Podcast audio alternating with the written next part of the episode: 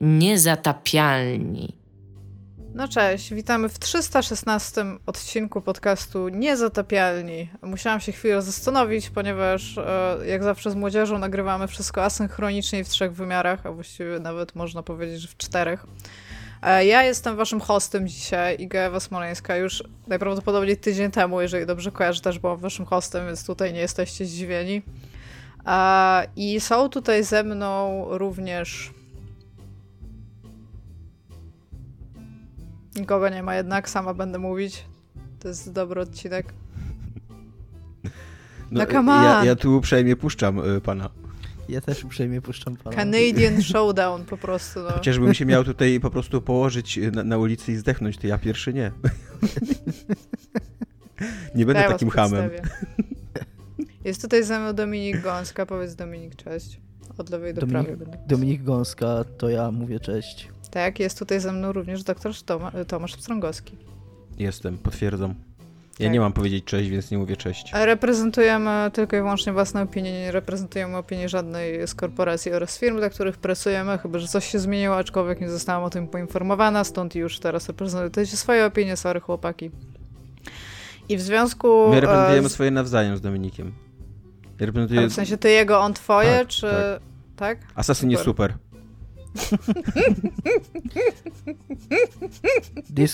Disco Elysium.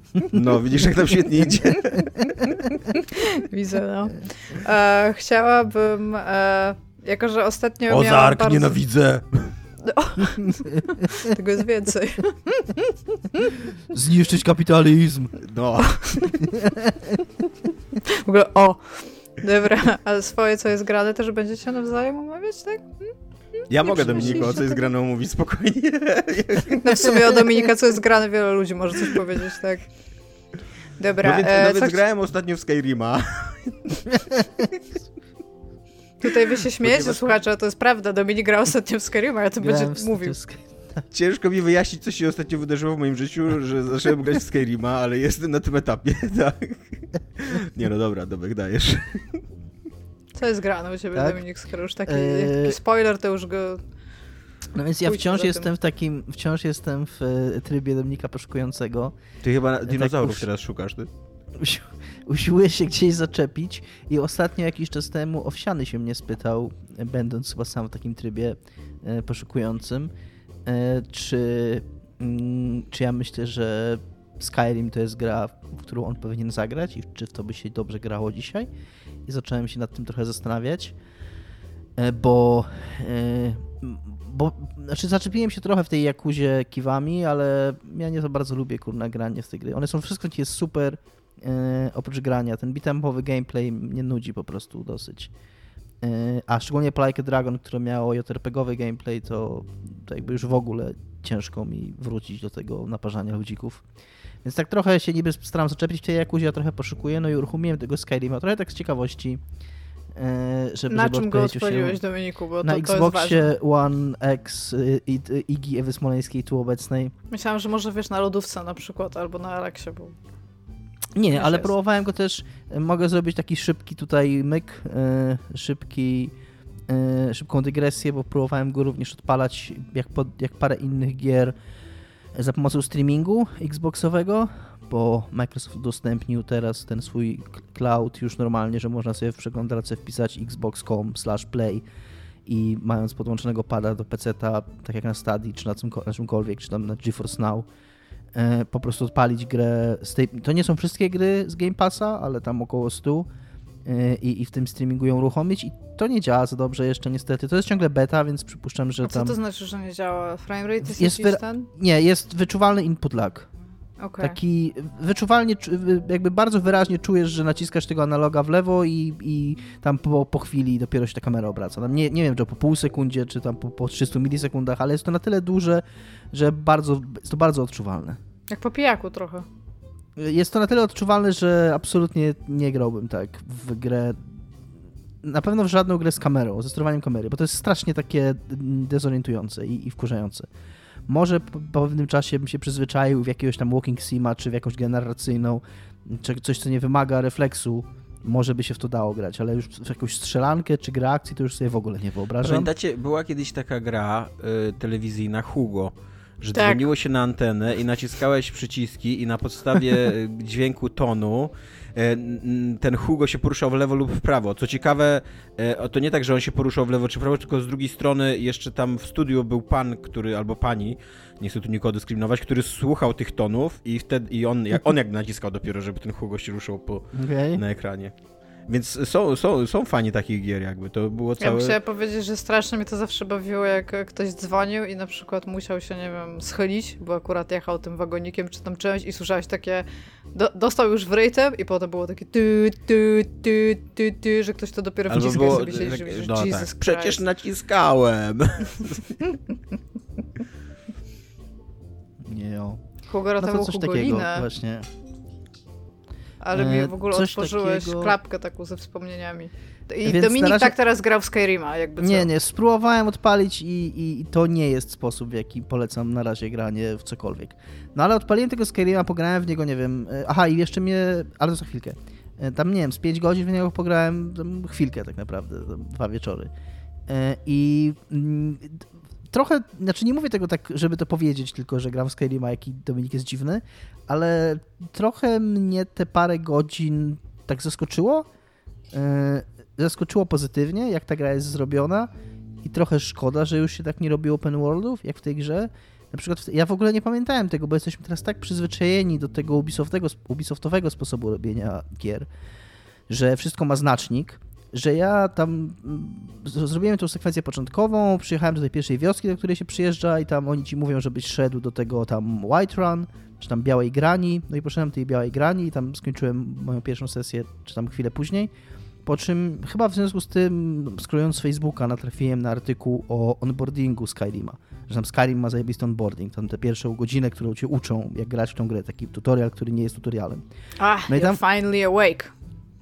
Tak, i tam między innymi opisują, jak super jest zrobione to doświadczenie w tej pierwszej wiosce, gdzie gra, nic graczowi nie mówiąc, pokazuje mu, jak działają questy, jak działają dungeony, jak działa wszystko, a ja tak przypominam sobie, że ja nic w tej pierwszej wiosce nie zrobiłem, nic nie znalazłem. Czyli na wyrazie ten zajebisty tutorial ze Skyrima totalnie w ogóle przeciął mi nad głową w dzisiejszych czasach, dlatego, że nie było tam żadnych znaczników, dlatego, że nie było na mapie tutaj, że tu jest quest, tu nie było wykrzyknika, że tu mam iść, tu nie było ten. I musiałem dopiero wrócić tam i zacząć się przyglądać ludziom, co oni gadają, na przykład zobaczyć, że tam, nie wiem, jest No jest kowal na przykład, który tam kuje, możesz z niego zagadać, on tam lekcję kowalstwa robi, albo jest tam jakiś koleś, który w tartaku pracuje i tam drewno nosi i tam jak z nim zagadasz, to nagle masz questa z jakimś tam listem miłosnym do jego dziewczyny, tam wchodzisz do kupca i tam kupiec też ci daje questa i też wiesz, że to jest kupiec, bo masz tam tabliczkę na domu jego, nie? Że to jest dom kupca, a nie znacznik na mapie, że tu jest sklepik. I to było oczywiste kiedyś, jak w to graliśmy i tak się w to grało i człowiek wiedział, że wchodzić do tych budynków i gadać z tymi ludźmi i że oni ci dają questy, a byłem zaskoczony tym, jak bardzo to już nie jest sposób, w jaki się w gry gra teraz. A czy ty grałeś w te nowe Fallouty? W ogóle w sensie tak przynajmniej kilka godzin? No pewnie, że tak, no grałem w Fallouta. No bo tak mi się wydaje, że to ogólnie system Bethesdy jest taki, że on tak jasne, kieruje. Jasne. Jakby, no. Jasne, tylko właśnie, że ja nie pamiętam w tej chwili Fallouta 4, czy on tak, czy był aż tak bardzo bezznacznikowy jak... Bo głównie właśnie ten brak znaczników, tam jeżeli są znaczniki, to one dotyczą tylko jakiejś tam lokacji, a nie masz czegoś takiego, że no i jak masz questa, to tam ci mniej więcej pokazuje w jakim kierunku, ale nie wygląda mapa zupełnie tak jak Ubisoftowa i to, że na przykład jak dużo tu jest czegoś takiego, czegoś strasznie brakowało w Cyberpunku, takich nawet, nie wiem, że tam idziesz sobie po ulicy w tym właśnie, w tej Białej Grani i tam spotykasz pijaka i tam zaczynasz do niego gadać i on ci mówi, żebyś mu tam wykradł browara z knajpy. I to nawet nie jest quest, to jest tam, jest taka kategoria takich, nie questów, tylko takich mini zadań, nie? I możesz po prostu mu powiedzieć okej, i idziesz do knajpy, tam kradniesz mu browara i przynosisz mu tego browara, nie? I to jest coś, co po prostu się zdarzyło w świecie, co po prostu usłyszałem tam pijaka, że mówi do mnie, rzuć mi tam, czy masz dla mnie monetę, no to odezwałem się do niego i tam powiedział mi, że ale bym się napił tego browara, nie? I jakby, jakie to było, kurde, fajne dla mnie, że to jest jakiś świat, w którym są jakieś postacie, które coś tam mówią, a to jest kurna, naprawdę one, z drugiej strony na dzisiejsze czasy ta narracja jest, ona potrafi być bardzo szczątkowa, bo ona jest bardzo taka, ma być taka emergent, wyłaniająca się, nie? Więc to często jest tak, że tam po tym questie z tymi kochankami, jak tam jednemu typowi pomogłem, to później jak się mu pomoże, to masz questa, to masz po prostu dosłownie jedną linię dialogową. Potrzebuję twojej pomocy, chodź ze mną. On mówi okej, okay, i po prostu biega za tobą i bije inne ludziki, jak spotkacie. I tyle, nie? Ale samo to, że można podejść do kogoś i porozmawiać z tym kimś i coś z tego wynika, a nie właśnie, że masz tylko kurde checklistę zadań na mapie, tam to jest wręcz w drugą stronę, że w ogóle tego nie ma. I tak się zastanawiam, kurde, że no, że szkoda, że gry aż tak poszły w taki mega sformalizowany sposób prowadzenia historii, prowadzenia tego open worlda, że właśnie, że wszystko jest takie bardzo konkretnie, że tu jest quest, tu jest konkretnie na mapie oznaczone i już nie ma czegoś takiego, że po prostu coś znajdujesz. Ja chwaliłem jakiś czas temu Asasyna w Valhalle, że robi coś takiego, ale on to robi, kurde, w porównaniu z tym, co Skyrim robił, to nie wiem, kurna, 50 lat temu, czy kiedy wyszedł Skyrim, to jest jakaś, kurna, super bieda, no.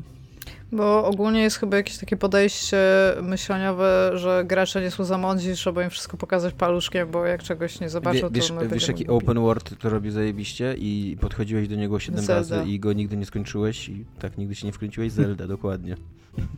Znaczy wkręciłem się trochę w Zeldę, no muszę do niej wrócić, tylko teraz ciężko. Ciężko wrócić. Man, Zelda była super, jeżeli o to chodzi. Jaka ja się czułam mądra grając w Zeldę w ogóle tak wiele razy. Były takie momenty, że o Jezu, jaka jestem mądra, o Jezu, jak ja to rozkminiłam, jestem super. No, tylko że w Zeldzie ja mam inny trochę problem niestety z Zeldą. Ja potrzebuję lootu i potrzebuję lootu na własność, a nie na 5 uderzeń. Jak nie jest nagrodą miecz plus 5, który zastąpi mój miecz plus 4, to nie jest żadna nagroda, to się nie liczy. Ja nie jestem satysfakcjonowany. Jestem wręcz oszukany przez grę. I to w Dark Souls'y powinieneś pograć. Gram w Dark Souls'y. Gram jeszcze Dark Souls'y. Zabiłem gargulce wczoraj, z czego byłem... Sam czy z Solarem? A co to jest to drugie? Możesz ziomeczka zawołać, żeby ci pomógł. Nie wołałem ziomeczka, zrobiłem to sam i tutaj muszę podziękować Adamowi Piechocie, bo Adam Piechota dał mi takiego tipa, którego lubię. Ja generalnie nie lubię, jak mi ludzie mówią, co mam robić, bo dla mnie frajdą w tych grach jest odkrywanie samemu, ale Adam mi tylko powiedział, żebym zabił pierwszego, zanim drugi doleci. Więc jak tylko go posłuchałem, po prostu stwierdziłem, dobra, idę na pałę i po prostu naparzam w tego pierwszego, nawet może trochę tak za chciwie. I to za pierwszym razem totalnie, po tym jak mi to Adam powiedział, to mi się udało właśnie tego pierwszego zabić, zanim drugi, bo tam drugi zaczyna zionąć ogniem i wtedy się robi nieprzyjemnie. Więc czy odkryłeś ogon gargulcą? Coś tam chyba, jakiś topór wypadł? Halabarda chyba, z tego co pamiętam. Halabarda i topór, tak, było coś takiego. Było coś takiego, tak. No i tam wszedłem na górę, zadzwoniłem dzwoneczkiem i także spoko. Potem zszedłem do lasu, zabiłem wielkiego rycerza, takiego tam strzela z większego ode mnie, byłem z siebie super dumny, że go zabiłem, po czym na 2 naraz następnych takich tam nie wyszło. Dobra, I'm done. I z tym... Więcej dzwonków potrzebujesz jeszcze, Dominik, żeby skończyć Dark Souls'y. Wiem.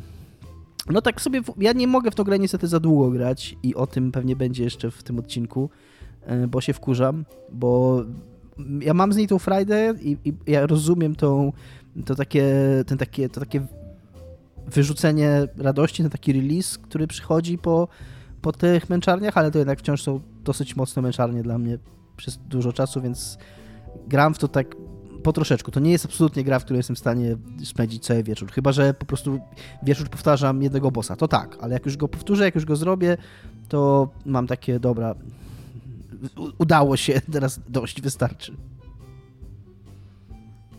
Cool, a to, co Dominik tutaj też troszeczkę zaspoilował, jeżeli chodzi o ten odcinek, to chciałabym, jako że mam bardzo kiepski okres ostatnio emocjonalnie, porozmawiać z wami o emocjach. I wypunktowałam wam trochę emocji, chciałabym porozmawiać... Białymi mężczyznami w średnim wieku jesteśmy doskonali, wspaniali w rozmowie o emocjach. jest to nasz najsilniejszy punkt. Tak.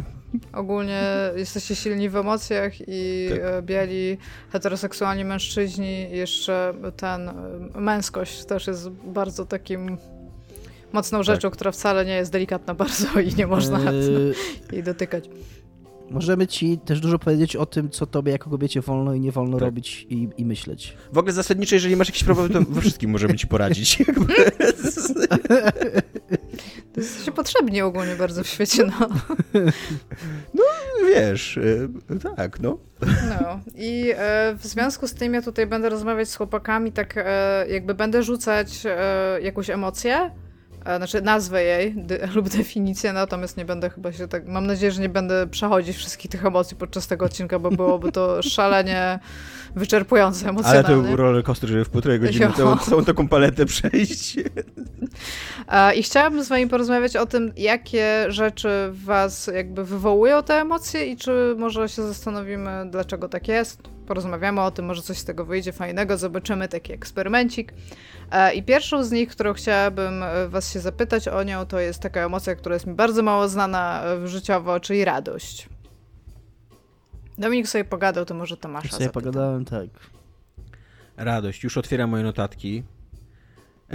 Wiem jaką. Znaczy, w ogóle chyba musimy trochę zastrzec, że raczej będą spoilery, bo Iga chce, żebyśmy rozmawiali tak. o konkretnych grach i konkretnych scenach, które w nas budzą te emocje. No chyba, że ogólnie coś w was po prostu budzi takie emocje. Nie wiem, jak trzymacie okładkę z filmem albo książkę i tam nawet jej nie otwieracie, ale już jesteście tak uradowani, to też to jakby przyjmę, jeżeli mi wytłumaczycie, o co chodzi. Nie, ja mam jedno bardzo konkretne uczucie i tutaj będę spoilerował Békarty Wojny Quentina Tarantino. Ale bardzo rzadko zdarza mi się klaskać na filmach i chyba, że na festiwalu jestem i jest twórca na tym pokazie, to wtedy klaszczę, bo nie jestem chamem. Ale autentycznie jak byliśmy na pokazie prasowym Békartów Wojny z WP, to całe kino klaskało po tym, bo to zakończenie Békartów Wojny, to jak tam dochodzi do takiej symbolicznej i realnej, no ale symbolicznej, bo to filmowa, co nie?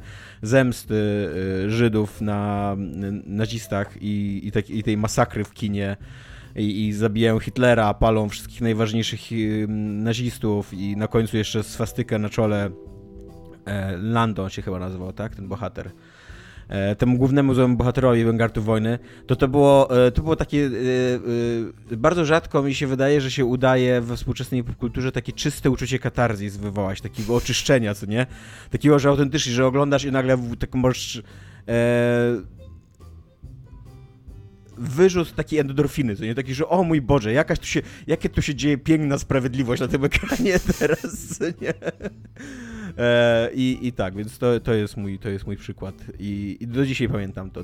Autentycznie klaskałem, nieironicznie klaskałem, nie dziwiłem się, że kino klaszcze. Jak się klaszcze, to się wstaje? Nie, to w teatrze, nie? Się do aktorów klaszcze, tak. się wstaje, okej. Okay. Ja nie wiem, czy ja kiedykolwiek klaskałam w kinie. Wiem, jak byłam mała i byłam na Mikrokosmosie i jak była tam taka scena, że żuczek gnojaczek szedł i nie mógł tej takiej kulki tej swojej przeprowadzić, bo się tam o jakiś ten zatkał, jakiś korzeń albo coś. Jak mu się w końcu udało, to pamiętam, że wszystkie dzieci klaskały. No to był Igi przykład, a twój Dominik? Tak, to była moja radość w ogóle. Ja mam dwa przykłady, jeden mniej konkretny, taki ogólny, bo to mi się przypomniało a propos tego filmu, o którym ostatnio mówiłem, czyli Szkoły Rocka, który mi się ogólnie podobał okej, ale nie jakoś super, natomiast super się wzruszyłem, znaczy tak, może nie wzruszyłem, tak wzruszyłem i tak super ucieszyłem na ostatniej scenie i sobie przypomniałem, że we wszystkich takich filmach Sing Street wymieniany wiele razy, ale nawet ten film Eurowizji, o którym też mówiłem. Jak jest ta schematyczna ostatnia piosenka, nawet w tym filmie z Andym Sambergiem, Never Stop, Popstar, Never Stopping, który też mi się nie podobał jakoś super. To zawsze ta ostatnia scena, jak jest ta właśnie końcowa piosenka, gdzie oni muzyką zwyciężają całe zło i za pomocą jednej piosenki tam leczą wszystkie problemy i jakby na przestrzeni tego tam kilkuminutowego utworu jakby się wszystkie wątki się zamykają i po prostu wszystko jest dobrze, to mnie zawsze super cieszy. I nawet jak film jest średni, to jest taki motyw fabularny, taki zabieg fabularny, taka końcowa piosenka, która rozwiązuje wszystkie problemy i potęga muzyki wygrywa, to ona mnie zawsze działa. A konkretny przykład takiej radości autentycznie takiej, że jak Tomek, tylko że klasnąłem w rączki tak sam przed ekranem z radości, to i to będzie spoiler Yakuzy Like a Dragon. To nie jest wielki spoiler, bo chyba ludzie się spodziewają, że bohaterowie poprzednich części się pojawią w tej grze, no ale jak boicie się konkretów, no to sobie tam kilka minut przewincie do przodu.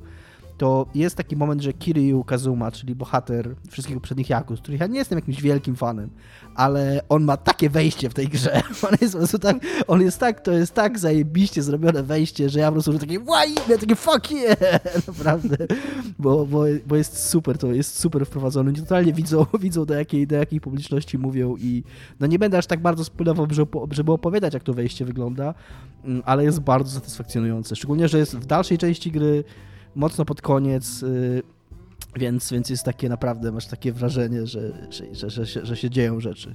Ja bym chciała powiedzieć, że w ogóle chyba twórcy Yakuzy sobie zupełnie zdają sprawę z tego, jaką ma publiczność, patrząc na to, co się w tej grze dzieje. W ogóle ja nie sądzę, że jakby to było nowe IP teraz, na przykład Like a Dragon, takie na świeżo dla mnie, i to ktoś by w ogóle dał zielone światło na połowę z rzeczy, które tam się dzieją, nie? Ta gra musi być koszmarnie droga, ale też przy okazji ona w ogóle nie wygląda na drogą grę z jakiegoś powodu. To jest jakiś fenomen, ja bardzo kocham tą grę. Pomimo tego, że w ogóle nie w nią gram, tylko Tomek 2 w nią gra, uwielbiam Yakuza Like a Dragon, to jest jakiś... Potrzebowaliśmy tego ogólnie. Tak, ja też uważam, że ludzie tego potrzebują i przyznasz mi rację, jak będzie to scena, o której mówię, to... Ja akurat nie jestem z nią zaznajomiona, aczkolwiek nawet nie grając w Yakuzy, zdaję sobie sprawę z tego, że takie rzeczy się dzieją w nich i co więcej, byłoby bardzo dziwne, jakby w Yakuza Like a Dragon nie dali tego fanserwis tak, fanom. Jest bardzo. Więc jest raczej bardzo. Myślałam o tym na zasadzie, że ludzie grają w tą grę i czekają na to, więc to nie jest moim zdaniem spoiler. Spoilerem by było, jakbyś opisał wszystko, co się dzieje dookoła. No właśnie, nie chcę już aż tak bardzo mówić dokładnie, ale jest super ta scena, naprawdę. Jest totalnie tym, czym powinna być. Ja bym chciała powiedzieć, że w Yakuza Like a Dragon jest taka minigierka, w której, jak Dominik mówił, się zarządza nieruchomościami i ta gierka jest zbudowana tak. Z 3 menu i z 5 przycisków tak naprawdę i tam ona nawet nie ma jakiejś animacji, nie wiadomo jakich. My spędziliśmy z Tomkiem chyba 6 godzin grając tylko w nią, po prostu tak pod rząd i ja byłam tak wciągnięta w ogóle w patrzenie w te menu i jak tam numerki wzrastają i to, co się dzieje i jakie tam podejmujemy wybory, że dawno nie pamiętam, żebym tak miała, nie? Właśnie klikarza może tak miałam.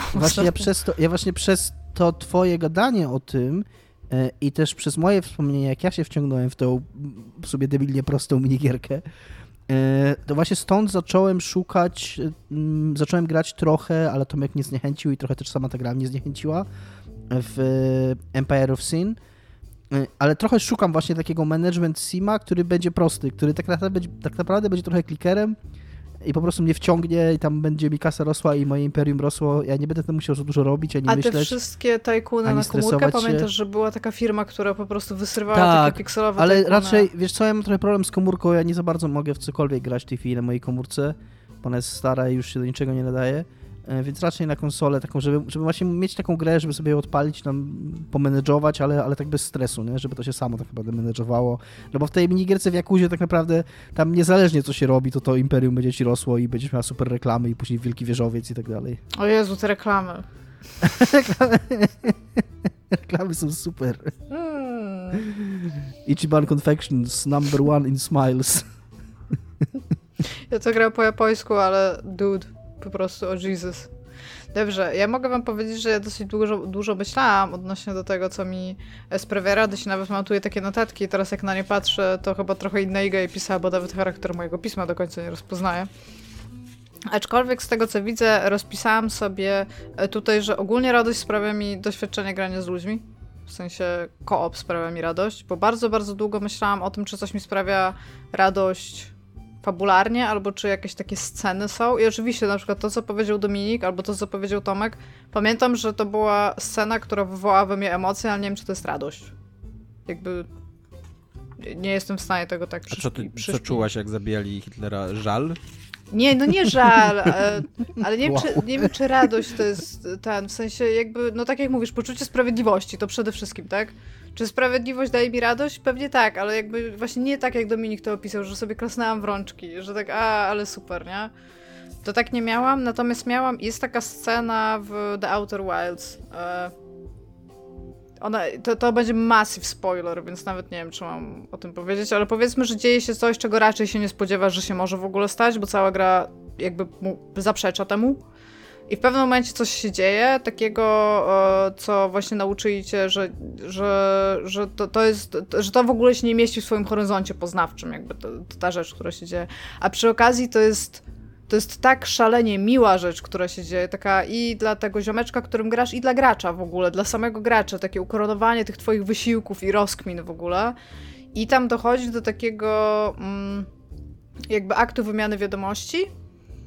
I jeszcze jakby ta treść tych wiadomości, które czytujesz, jest taka super happy i pamiętam, że wtedy byłam na tyle radosna, że aż zostawiłam pada, żeby w ogóle tak siedzieć z takimi ściśniętymi pięściami, że aż mi się zrobiły takie białe ślady od paznokci na wnętrzach dłoni. Więc miałam to, ale przypomniałam sobie jeszcze jedną rzecz, która strasznie mi uradowała i to jest bardzo głupie. Oglądaliście nowy IT w kinie, nie? Ale tą pierwszą część, nie tą drugą. Nie. Znaczy, może nawet nie w kinie, tylko ale widzieliście ogólnie to. Nie? Nie widzieliście IT? Nie. To jest tak się z wami gada, no. Bo IT to jest mega dobrze zrobiony horror.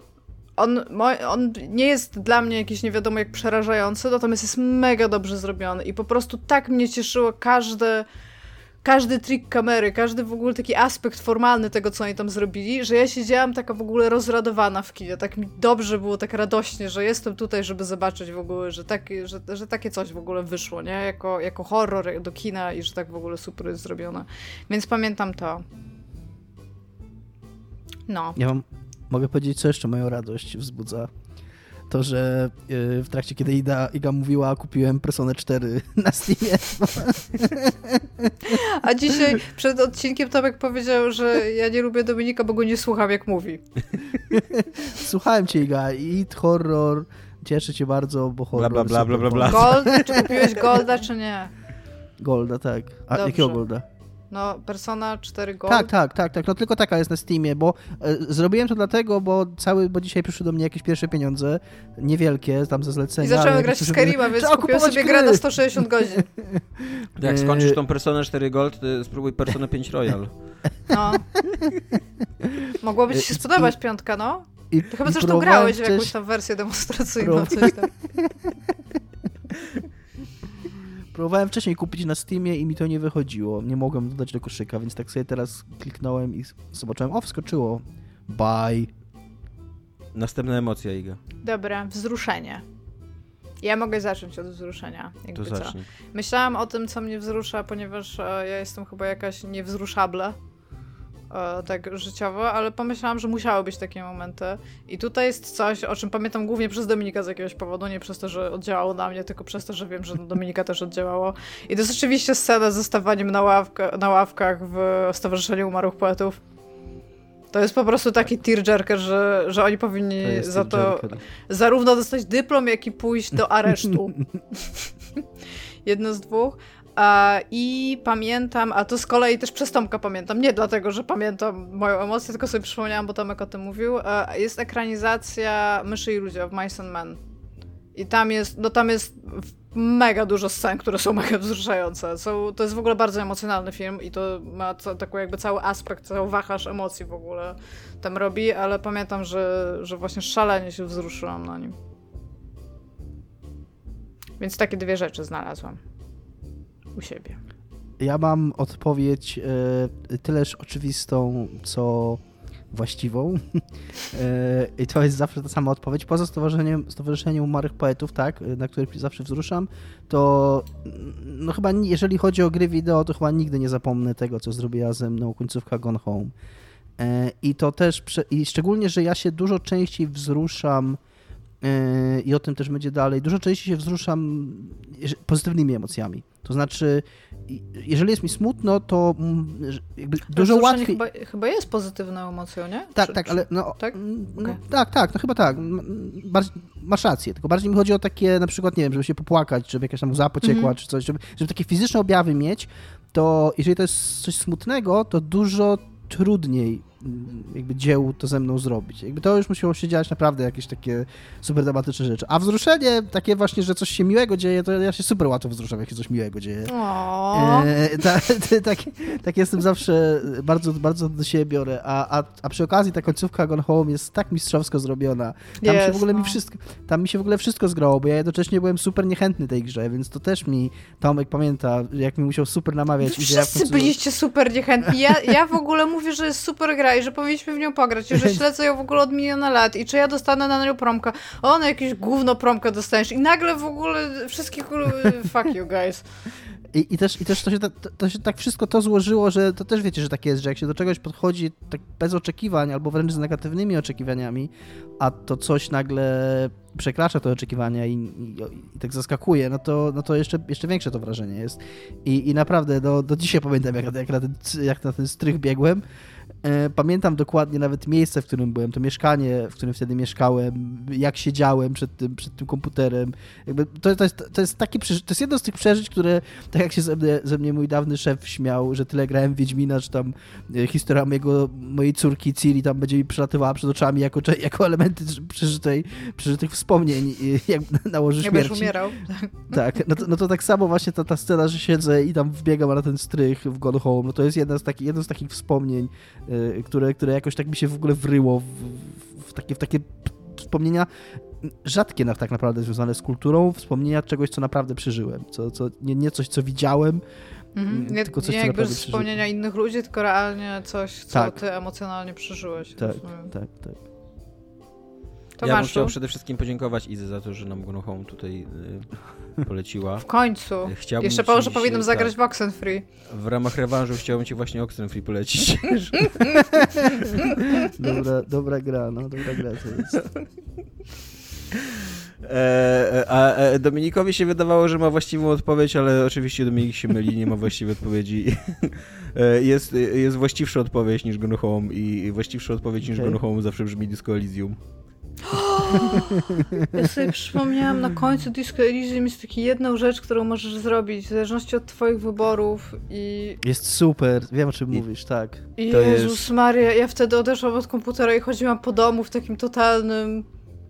A to zachwyt bym powiedziała, nie wzruszenie, przepraszam. Zapomniałam o tym. No. Ja nie kojarzę, o czym mówisz. Znaczy pewnie bym skojarzył, jakbyś powiedziała, ale... Tam jest taki typ, który szuka kryptyd. Tak. A, tak. Ja mówię o tym i to jest takie negatywne wzruszenie, bo to takie wzruszenie ze smutku. Mówię o tym questie z zaginionym mężem, który w ogóle zaczyna się jako żart, bo zaczynasz nagobywać jakąś obcą panią. Czy ona nie ma jakiegoś zadania dla ciebie, ona mówi, że nie ma żadnego zadania dla ciebie, ty zaczynasz ją wypytywać rodzinę i ona w końcu ci mówi, że ma męża i że okej, czyli żebyś się od niej odczepił, to ten mąż w ogóle gdzieś zginął, ale jest pijakiem, więc najprawdopodobniej po prostu jutro wróci, ale jak ci się chce, to przestań już do mnie gadać, tylko jeśli go poszukać, co nie? No i ty się dowiadujesz, co się dzieje z tym mężem. Nie będę spoilerował, ale pewnie wszyscy się domyślają w ogóle z kontekstu, co się dzieje z tym mężem. I musisz później pójść do tej pani i wytłumaczyć to. Powiedzieć. I to jest tak rewelacyjnie napisana scena, autentycznie w ogóle po tej rozmowie jest coś takiego, że Kim do ciebie mówi, że czy potrzebujesz chwili, żeby odsapnąć, co nie? I ja autentycznie tak jako człowiek, co nie siedzący za myszką, miałem tak, że tak, Kim, dzięki, że pytasz, potrzebuję chwili, żeby odsapnąć tutaj, postoimy tutaj teraz chwilę, posłuchamy tej muzyki i tak. I no super jest ta scena, bo ona bardzo fajnie niesie ciężar tego, co się dzieje. Ona jest taka bardzo... Cały ten wątek jest w ogóle strasznie prozaiczny, bo to, co się z nim dzieje, okazuje się bardzo prozaiczne i to w ogóle nie jest jakieś heroiczne, to w ogóle nie jest takie growe videogaming, takie, to jest takie czyste życie, co nie? Taki bardzo normalny wątek w grze dziejącym się w innym wszechświecie, w którym wyżera, kurde, tkankę rzeczywistości, co nie? Jakaś pustka. Więc to jest taki bardzo normalny wątek i właśnie też na końcu to jest taka bardzo normalna rozmowa i jednocześnie też dająca ci jakby tak do zrozumienia, że ta twoja praca, ciebie, jak tej postaci, jako detektywa, to jest coś więcej niż tylko rozwiązywanie zagadek, nie? To jest przejmowanie się właśnie życiem prawdziwych ludzi i jakby niesienie no może nie sprawiedliwości, bo tu nie chodzi o sprawiedliwość, ale jakby dowiadywanie się prawdy, no obojętnie jakaby ta prawda była, co nie? Teraz skojarzyłam to, co mówisz, że Disco Elysium w ogóle też jakby bazując na samym wachlarzu emocji, bo to jest bardzo poważna gra, która nie boi się być śmieszna zarówno. Tak. Ale miałam jeden moment radości i to jest coś, co ty mi dopiero zwróciłeś uwagę, że to było chyba trudne do osiągnięcia, bo u mnie w tym nightclubie, który jest w byłym kościele, miałam moment, że wszyscy zaczęli tańczyć. No. I to był szereg testów, które trzeba było zdać, trzeba było mieć konkretne rzeczy do tego i miałam ten moment, że wszyscy zaczęli tańczyć i ja nie wiem, czy ja bym to tak mocno zapamiętała, gdyby nie to, że z tobą o tym rozmawiałam, że mówię, że tam jestem i że ty mi powiedziałeś, że oni mogą wszyscy tańczyć, i ja mówię, co ty gadasz. Bo ty kiedyś miałeś jakąś dziwną akcję wysłania nam filmików z Disco Elysium. I na jednym z nich właśnie było, że wszyscy tańczą, a ja się mega dziwiłem, że jak to zrobić, że wszyscy tańczą, a ty mi napisałeś, że jak, no przyszło mnie potańczyli po prostu. No tak, no tańczyli, bo tam Kima trzeba było przekonać. Ja pamiętam, że tam były testy, ale no właśnie one mi wyszły, tak? I nie wiem, i... O Jezu, jaki Disco Elysium to była super gra. Właśnie, jak ja za każdym razem, jak wspominam sobie tą scenę właśnie z tym mężem i z tą rozmową, to jest tak silne mam skojarzenie z The Wire, właśnie przez to, że ona jest tak ludzko napisana, co nie? Tak prozaicznie właśnie strasznie. Także, że to zdajesz sobie sprawę, że to jest trudna rozmowa dla twojego bohatera, że on wolałby jej nie prowadzić. W ogóle gra ci daje wyjście, jakby tak, że mówi ci, że możesz jej nie prowadzić, co nie? Ale jakby ja osobiście byłem już tak wciągnięty przy okazji przez to, że to jest tak wspaniała gra, nie? Że czułem takie poczucie odpowiedzialności, że właśnie, że nie, kurde, Harry, to jest twoja robota, co nie? Musisz to zrobić. Ta kobieta zasłużyła na to, żeby wiedzieć, co nie? Dominik, powinieneś pograć w Disco Elysium. A nie tylko Gone Home i Gone Home w kółko. Grałem. Nawet ostatnio przy okazji, nawet wczoraj chyba odpaliłem, miałem taki krótki epizod, ale... Bo przy okazji tego voice actingu i sterowania napadem, ale mam takie wrażenie, kurde, że tak jak ja na ogół dosyć szybko i dosyć skutecznie zapominam gry i w ogóle dzieła różne, że dobrze mi się konsumuje drugi raz, o tyle Disco Elysium ma w sobie coś takiego, że strasznie dobrze to wszystko pamiętam i chyba musi jeszcze minąć trochę czasu, zanim będę gotowy, żeby zacząć od nowa. To powiedz nam, Tomaszu, co jest grane? Opowiedz nam o tym, co jest grane. Sytuacja mnie przymusiła do tego, żebym opowiedział w końcu o The Expanse, o tym, co myślę o The Expanse.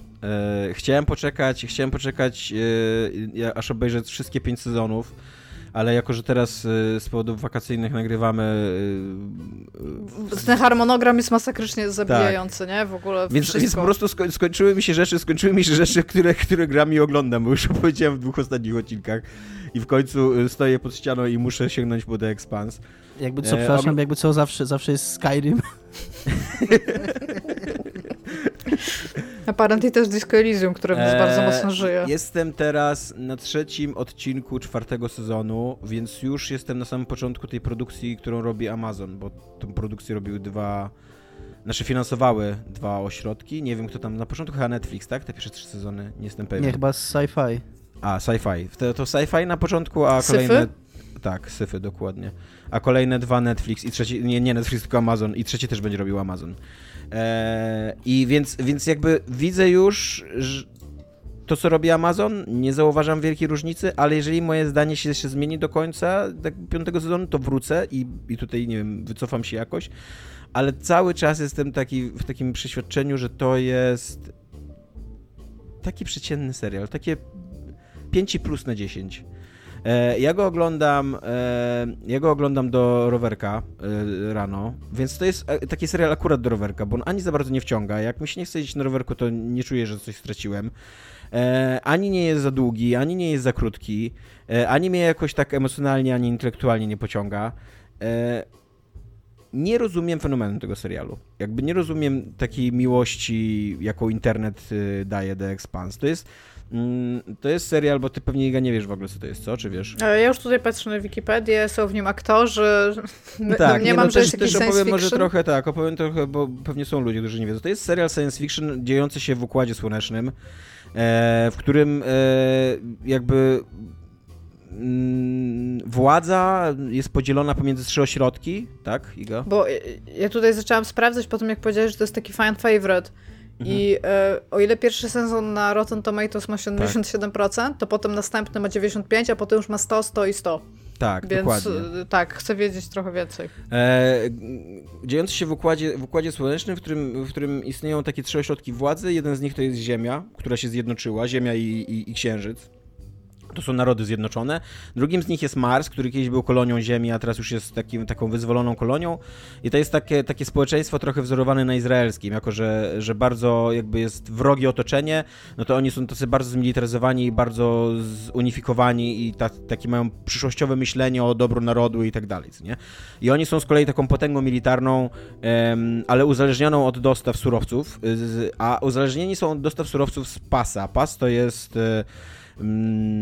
ciąg stacji kosmicznych, jakichś asteroidów i tak dalej. Nie wiem dokładnie, gdzie jest ten pas asteroidów w Układzie Słonecznym. No ale gdzieś tam jest, nie? I jakby ten pas jest takim społeczeństwem skolonizowanym przez zarówno Ziemię, jak i Mars i takim uzależnionym całkowicie i cały czas próbującym wybić się na jakąś niepodległość. Tam istnieje taka organizacja uważana przez Ziemian i Marsjan za terrorystyczną, a przez Belters, nie wiem jak to przetłumaczyć na polskie, pasiarze, tak? Jacyś. A przez pasiarzy pasiaków uważane za taką organizację narodowo-wyzwoleńczą, nie? No i jakby z jednej strony jest bardzo silny wątek polityczny w tym serialu, ale z drugiej strony już chyba w pierwszym sezonie, zaraz jakoś na początku tego serialu, okazuje się, że jedna z korporacji ziemskich miała kontakt z obcym życiem. To jest takie życie zupełnie inne niż my sobie wyobrażamy, bo to nie jest żaden obcy ani nic takiego, tylko to jest molekuła. Po prostu jakby odkrywają obcą molekułę, która zachowuje się w sposób zupełnie niezrozumiały dla człowieka i zupełnie nieprzewidywalny. No i oczywiście ludzie postanawiają jakoś z nią, przede wszystkim ją użyć ją jako broń, a później jakby odkryć jej tajemnicę, nie? Więc i my śledzimy, jakby widz śledzi przygody takich czterech podróżników, później oni się stają takimi podróżnikami po tym Układzie Słonecznym, awanturników takich, którzy w pewnym momencie w ogóle kradną statek bojowy i są taką jego załogą, co nie? I oni oczywiście zawsze są w centrum wydarzeń, jakby, co nie? Niby to są takie postacie zupełnie z marginesu, ale zawsze są w centrum wydarzeń, co na szczęście zostaje jakoś tam fabularnie wkręcone, bo w pewnym momencie oni się stają takimi bohaterami trochę mają w ogóle własne reality show na ich temat jest kręcone, oni są takimi trochę legendarnymi postaciami w tym Układzie Słonecznym i tak dalej, co nie? I to wszystko brzmi strasznie ciekawie, ale ten serial się ślizga po każdym temacie, który podejmuje, bo cała ta tematyka polityczna jest strasznie taka naciągana. Od początku kilka pierwszych sezonów zajmuje się takim spiskiem w centrum Narodów Zjednoczonych politycznym, w którym jedne strony tego spisku próbują doprowadzić do wojny, a druga strona tego spisku próbuje jakby zatrzymać wojnę, nie? I od początku podział ról pomiędzy to, kto jest zły, a kto jest dobry, jest tak wulgarnie oczywisty, że to jest trochę obraźliwe dla widza, nie? Co tam ci źli chodzą w takich pelerynach, mają takie wąsy, które podkręcają tak. I tak zacierają ręce, kiedy coś się dzieje? Prawie tak. Cały ten wątek z kolei kontaktu jest przeprowadzony po takiej linii najmniejszego oporu, czyli wysoko rozwinięta jakaś cywilizacja, która wysłała tą protomolekułę i która w pewnym momencie zaczyna się komunikować z ludźmi. Ale oczywiście zaczyna się komunikować z zagadkami totalnie, co nie? I tak mówi nic, totalnie nic, jakby. I jakimiś wizjami i tak dalej, co też jest takie irytujące dla mnie. To jest takie utrzymywanie tajemnicy na siłę, co nie? I jeszcze do tego mam straszne problemy produkcyjne z tym serialem, bo on przez to, że był być może robiony przez syfy, które nie miało pieniędzy, ale wydaje się, że Amazon też jakby niewiele więcej ma tych pieniędzy, jest strasznie zły aktorsko. Tak, jestem na 4. sezonie i to się nie zmienia, jakby ci aktorzy nie odnajdują się w rolach. I to są takie, to jest tak, czasem są takie sceny na poziomie takich brazylijskich telenowel, tak zagrane, nie? że absolutnie nie wierzy w żadne emocje, a tam, jako że to jest taki wydumany strasznie spór, to tam czasem są jakieś bardzo skomplikowane emocje, nie? Absolutnie w nie nie wierzysz. I do tego on jest jeszcze też tani taki pod względem efektów specjalnych, widzisz sztuczność wielu rzeczy i to jeszcze miał, jakby to jeszcze było do wybaczenia, nie mam z tym jakiegoś wielkiego problemu, nie? Ale tak, ale powtórzę, jakby nie rozumiem fenomenu tego serialu. Szanuję go, bo to jest dobre oglądadło takie, że to... Tutaj na Wikipedii jest napisane, że The Expanse tam został szeroko rozpoznany i jakby nagrodzony za, i teraz wizualia, czyli to, co mówisz o efektach specjalnych, development tych postaci, czyli to, co powiedziałeś o aktorstwie, oraz narrację polityczną. Dosłownie te 3 punkty są napisane, więc może to widzą, Tomek. No nie wiem, może ja za dużo wymagam, bo też jak gadałem z kimś, nie pamiętam już z kim, na Facebooku, to zwrócono mi uwagę, że to jest tak, że jest jakby w ludziach głód takiej kosmicznej narracji w stylu Star Treka i że bardzo długo jej nie było i że to jest w ogóle coś, co ciężko zrealizować w telewizji, bo to wymaga jakiegoś rozmachu wizji, budżetu i tak dalej, co nie? No i ten Expanse jest takim zamiennikiem, tylko że poważniejszy, bo Star Trek był taki bardzo marzycielski, co nie, tutaj jednak jest dużo bardziej mroczna ta historia. I okej, ja to kupuję, to jest spoko wytłumaczenie, co nie? Ale no mówię, no i on też tak dramaturgicznie jest strasznie naciągany, co nie? W każdym odcinku są cliffhangery, co nie? Jest mnóstwo takich w ogóle one-linerów, które w ogóle nie pasują do sceny i postaci, ale po prostu scenarzysta doszedł do wniosku, że będą fajnie brzmiały, co nie? I to jest też być może z tego powodu, że to jest serial, który tam jest sprzed chyba 5 czy 6 lat, tak on zaczął lecieć. No to być może ja już nie jestem przyzwyczajony do takiego formatu, takiego właśnie czysto rozrywkowego, telewizyjnego. No bo jednak te seriale się strasznie rozwijają i to, co dzisiaj oglądamy, jest dużo mądrzejsze i takie spokojniejsze, poważniejsze narracyjnie, nie? A ja mam takie wrażenie, oglądając to The Expanse, jakby oni się zatrzymali na poziomie Lostów. I nie chcę tu mówić o poziomie serialu, bo Lości oczywiście są dużo gorszym serialem, ale na poziomie takim narracyjnym, nie? Takiego opowiadania, wykorzystując najłatwiejsze, najprostsze takie sztuczki narracyjne i emocjonalne, nie? Więc tyle mam do powiedzenia na razie o The Expanse. To jest w ogóle serial, który też się dowiedziałam szybko z Wikipedii. Jest na podstawie serii powieści tak, które otrzymały nagrodę Hugo. Tak. Więc... Czy Losty są dużo gorszym serialem? Są dużo gorszym. Przynajmniej The Expanse jeszcze nie zrobiło, wiesz, twista po 3 sezonie. 3 pierwsze sezony Lostów to jest bardzo dobry serial. Widziałam tylko 2 pierwsze i na koniec drugiego stwierdziłam, nie oglądam tego dalej. I z tego, co widzę, to chyba wygrałam tym życie, tą jedną decyzją. Tak. Mogłaś coś wygrać, to prawda. Więc tak, nie chcę też, jakby tak, mówię, jakby nie hejtuję tego serialu. Oglądam go i nawet... Jak zacząłeś to opisywać, to mi się skojarzyło, że to też mogą być takie jakby nakarmienie fanów Firefly, którzy czekają po prostu na coś więcej. I totalnie. To też trochę tak brzmi, jakby to mogło być to. Bo ja na przykład osobiście po wszystkich recenzjach i całym internecie w ogóle memem na temat tego, że Firefly nie dostało nowego sezonu i w ogóle, że powinno dostać. Ja, mój Boże, obejrzałam Firefly i mam bardzo podobne odczucie jak ty. W sensie, okej, spoko, jakby nie dotknęło mnie jakby tak bardzo mocno, żeby w ogóle zapamiętać większość tego serialu, nie? Ja oglądałem Firefly bardzo dawno temu, więc nie wiem, tak, jakie mam odczucia dzisiaj. Moim zdaniem Firefly jest jednak... To, co jest w Firefly, jest dużo lepsze niż Expanse. Przecież Firefly. Ja nie widziałam Expanse'a, tylko mówię, Firefly ma serca dużo. Ma bardzo dużo uroku, ma bardzo dużo czegoś takiego, że ten serial jest jakiś, on ma jakiś pomysł na siebie, a Expanse to jest takie od sztancy 6/10, tam science fiction, które jest po prostu okej. Znaczy, które przy okazji ma jakieś tam ciekawe pomysły, co nie? Jakby, mówię, na przykład to, że mają w miarę realistyczne podejście do podróży kosmicznych, co nie? Chociaż oczywiście, tak mówię, jak kogoś wyrzuci, kurde, w próżnię pośrodku Układu Słonecznego, to oczywiście, że główni bohaterowie akurat będą przelatywać obok, co nie? Bo wszechświat jest bardzo małym miejscem. ale ma jakby takie trochę hard science fiction zagrania i to szanuję. I też szanuję to, że on w ogóle wchodzi tak otwarcie w tematykę polityczną i przedstawia z różnych stron, tylko każda z tych stron jest strasznie uproszczona, nie? Nie ma tutaj jakiejś finezji. ani... A być może nie ma tej finezji przez to, że jest bardzo złe aktorstwo. Więc być może gdybym tą samą historię oglądał, ale ona by była grana bardziej na półnutach, na jakimś niezdecydowaniu, na wątpliwościach i tak dalej, to być może miałbym inne wrażenie, co nie? Więc na przykład jestem w stanie sobie wyobrazić, że książka robi lepsze wrażenie jako historia, co nie? Jako czysta fabuła niż serial. Ale akurat Iwona teraz ogląda równolegle Szpital New Amsterdam.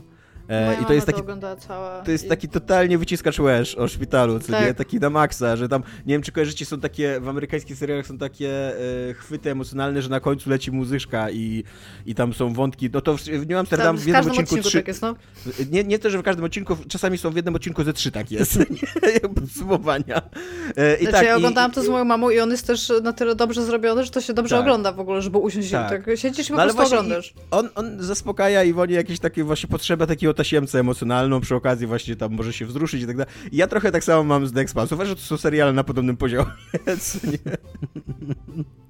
Tylko, że New Amsterdam ma to, czego ty powiedziałeś, że tego Expanse nie ma, bo New Amsterdam przedstawia ci jakiś problem i w jednym odcinku ten problem jest zamknięty. Jakby. Że tak, nie, no to tutaj to jest bardzo ciągła historia, tak. Mhm. To jest grane u mnie. Jezu, w ogóle New Amsterdam, skąd się to w ogóle wzięło? Ja bardzo lubię medical dramy, więc jak moja mama powiedziała, że tutaj ogląda taki New Amsterdam, to siedziałam i z nią oglądałam. Tam większość odcinków pewnie późniejszych sezonów z nią obejrzałam do końca. Dobrze, to w takim razie może troszeczkę... Ale wiesz co, jak ja obejrzałem odcinek New Amsterdam o tym, że ordynator szpitala spotyka na ulicy dziecko, diagnozuje je na tej ulicy, później mu załatwia w ogóle super leczenie, uczestniczenie w jakimś tam... w jakiejś eksperymentalnej tej terapii. Cały dzień spędza z rodzicami tego dziecka. Dziecko zostaje odrzucone z eksperymentalnej terapii, więc on jeszcze idzie i na końcu im mówi, że musi się cieszyć, jakby póki to dziecko żyje i spędzić z nim jak najwięcej czasu, no bo jest nieodwracalne. Że może będą inne tego typu terapie, które się zdawały. Tak, to tak sobie pomyślałem, że jednak The Expanse jest bardziej prawdopodobny. Znaczy w ogóle i to jest też ordynator nie takiego szpitala sobie, tylko ten New Amsterdam ma tam chyba 3000 w ogóle lekarzy, nie? Więc jakby tak. On ma w ogóle takie, że on ma jakieś 70 godzin w ogóle w ciągu dnia, jeszcze ma małe dziecko, więc no tak. Dzieje się w tym serialu. Dobrze, to chciałam się zapytać, wracając do naszego tematu emocjonalnego i tak może troszeczkę tutaj jakby zakręcę kociołkiem i zapytam się was w takim razie o to, co powoduje u was stres. Jako że stres jest ostatnio moim powszednią emocją non-stop, którą odczuwam i nie mogę spać, a potem jestem zmęczona i tylko chce mi się spać, ale nie mogę, bo wszystko jest najgorzej i już nic nie jem, to zastanowiłam się nad sceną, która mnie strasznie zestresowała i autentycznie znalazłam taką scenę w grach. I nie wiem, czy to jest nawet spoiler, bo to już jest taki mem na temat tej gry, że po prostu go powiem. Pamiętacie Doki Doki Literature Club, który wyszło jako taka cute nowelka, kurde ten. I tam jest taki jeden z najsławniejszych... Ona teraz rozszerzoną wersję dostanie. Tak, w ogóle na Xboxa jest też. Się zastanawiałem nawet przez chwilę, czy nie kupić, ale... Ona jest za darmo na Steamie, do. Okej. No jest na jakaś wersja na Xboxa za 60 zł. No ale w każdym razie to jest ta scena, że jakby twoja taka przyjaciółka, taka najlepsza tego głównego bohatera, ona, widać, że ona jest depressed, widać, że ona sobie zaraz coś zrobi. To jest wszystko, to nie jest żadne zaskoczenie, to jest wszystko powiedziane i ty dostajesz taką scenę, gdzie ten twój bohater sobie tak nie do końca z tego zdaje sprawę i mówi, pójdę zobaczyć co u niej, pewnie znowu zaspała, nie? I jesteś przed tymi drzwiami do jej pokoju i musisz kliknąć, żeby je otworzyć. I ja pamiętam, że ja nie chciałam kliknąć. Pamiętam, że byłam już tak zestresowana pomimo tego, że wiedziałam, co jest za tymi drzwiami, co się tam dokładnie stanie i co tam zaraz będzie i jak ta scena najprawdopodobniej będzie wyglądała i po prostu nie chciałam kliknąć myszką w ten ekran, żeby on tam wszedł, nie? Jesus fucking Christ, jaka byłam zestresowana. I pamiętam to do dzisiaj, jaka byłam zestresowana. I nawet to kliknięcie, ono nie rozładowuje tego stresu, ale ci go jeszcze dokłada w ogóle. O Jezu, najgorzej. W ogóle otwieranie drzwi to jest dobry wyznacznik stresu. Pamiętam jak w Resident Evil 7... Tak, w jedynce też bardzo, bardzo popularną. Tak, nie, w Resident Evil 7 zamykałem za sobą wszystkie drzwi na wszelki wypadek, co nie?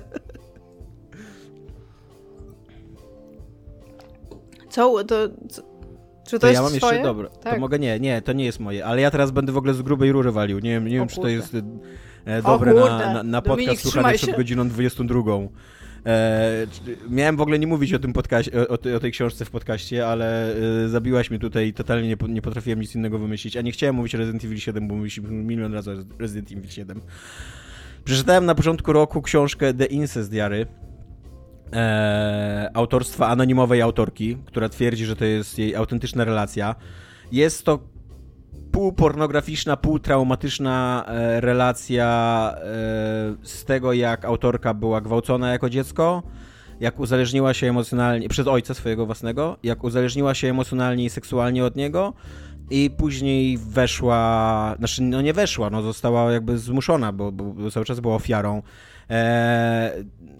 w taki toksyczny romans, jakby, że w pewnym momencie ona już była tak emocjonalnie i właśnie też seksualnie, jakby też jakby całe jej życie seksualne było uzależnione od tych hardkorowych takich bodźców, które jej ojciec dostarczał, że ona w pewnym momencie już sama do niego przychodziła i w ogóle książka się zaczyna taką sceną, jak ona opowiada o ich ostatnim stosunku, że ona sama do niego przyszła i się z nim przespała.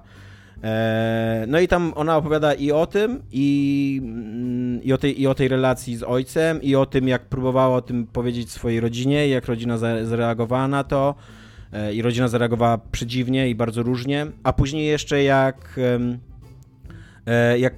kopiowała wzorce, których się nauczyła z tego, no nie chcę tego nazywać związek, ale nie ma jakby innej, z tej relacji, no co nie, z tej relacji, jak je kopiowała w swoich kolejnych już jakby takich dorosłych związkach i jak była z normalnym facetem i to jej w ogóle nie była szczęśliwa w tym związku, ale też znalazła sobie jakiegoś takiego faceta, z którym no, straszne rzeczy jej robił i mówił i ona jakby się czuła z nim dobrze, bo to były emocje, które znała i tak. No i to jest króciutka książka, tam chyba 80 stron ona ma i to było 80 stron mega stresu, co nie? To jest, a przy okazji ona, bo tam jednym z głównych jej pytań i takich problemów stawianych w tej książce jest to, że ona się w pewnym momencie nauczyła czerpać przyjemność seksualną z tego, co jej ojciec robił, nie? Jakby to jest w ogóle mechanizm psychiczny. To jest w ogóle mechanizm ochronny, tak, ofiar jakiegoś molestowania czy napaści seksualnych, że czasami jakby organizm no, uczy się jakby czerpać z tego jakąś przyjemność i ona jakby, żeby to oddać, żeby to przedstawić tak sugestywnie, to opisywała te sceny jak sceny porno, nie? I to jest jeszcze bardziej przerażające. I to jest takie, że no, że siedziało mi na bani mocno, nie? Że autentycznie, kurde, nie mogłem zasnąć po tej książce. Budziło, bo to budzi taką całą gamę emocji, co nie? Tak jak nasz odcinek dzisiaj budzi całą gamę emocji, tak ta książka. Nie wiem, co ty najlepszego zrobiłaś, Iga. Więc tak, więc to budziło we mnie. I byłem mega zestresowany, jak ją czytałem. Tak strona po stronie po prostu, wiesz, czołgałem się przez tą książkę, co nie. A teraz sobie wyobraź, czytając ją w miejscu publicznym, na przykład w pociągu, że ktoś ci może spojrzeć przez ramię, zobaczyć, co czytasz. Tak, tak, wolałbym nie, no, tak, to prawda. Więc to tak. Dance is the Nie polecamy, mam wrażenie. Autorka jest anonimowa, więc może być trochę problem z wyszukaniem tego w internecie. To ja mam taką giereczkę. Tak. Nie, mam krótko o giereczce, bo to już było wiele razy. Hellblade to jest gra, która mnie niestety... Ona świadomie stresuje gracza, bo ona ma trochę na cel przedstawić... perspektywę osoby zmagającej się jakimiś zaburzeniami psychicznymi. Natomiast no mi ta gra nie podeszła, tak jak Tomkowi i Idze, tak jak wam. Głównie przez to, że niestety ona przekroczyła dla mnie tą barierę, do której to jest bardzo mądre, że ona mnie stresuje, bo ma pokazać mi czyjś stres, a w momencie zaczęłam po prostu mnie wkurwiać, bo za przeproszeniem, wkurzać, bo po prostu byłem zestresowany i to nie było fajne i po prostu się wkurzałem. Już ludzie nas słuchają już po 22, więc może przypinać. Więc i przez to trochę mniej chyba szanuję tę grę, bo dla mnie ten stres był... Dużo częściej już miałem wrażenie, że mnie to po prostu wkurza i że nie mam ochoty grać, niż że mi to coś interesującego mówi o człowieku i jego problemach. A druga rzecz, są takie filmy, dowiedziałem się w ogóle, że ci panowie, czyli bracia Safdie, wręcz wytworzyli sobie swego rodzaju niszę w kinie, tworząc filmy oparte na stresie. I niedawno na Netflixie było premierą film Nieoszlifowane Diamenty, Uncut Gems. To jest bardzo stresujący film, aż go nie skończyłam oglądać, bo byłam zbyt zestresowana. I wcześniejszy film to jest Good Time z tym, jak on się nazywa? Też zapomniałem teraz, kurde.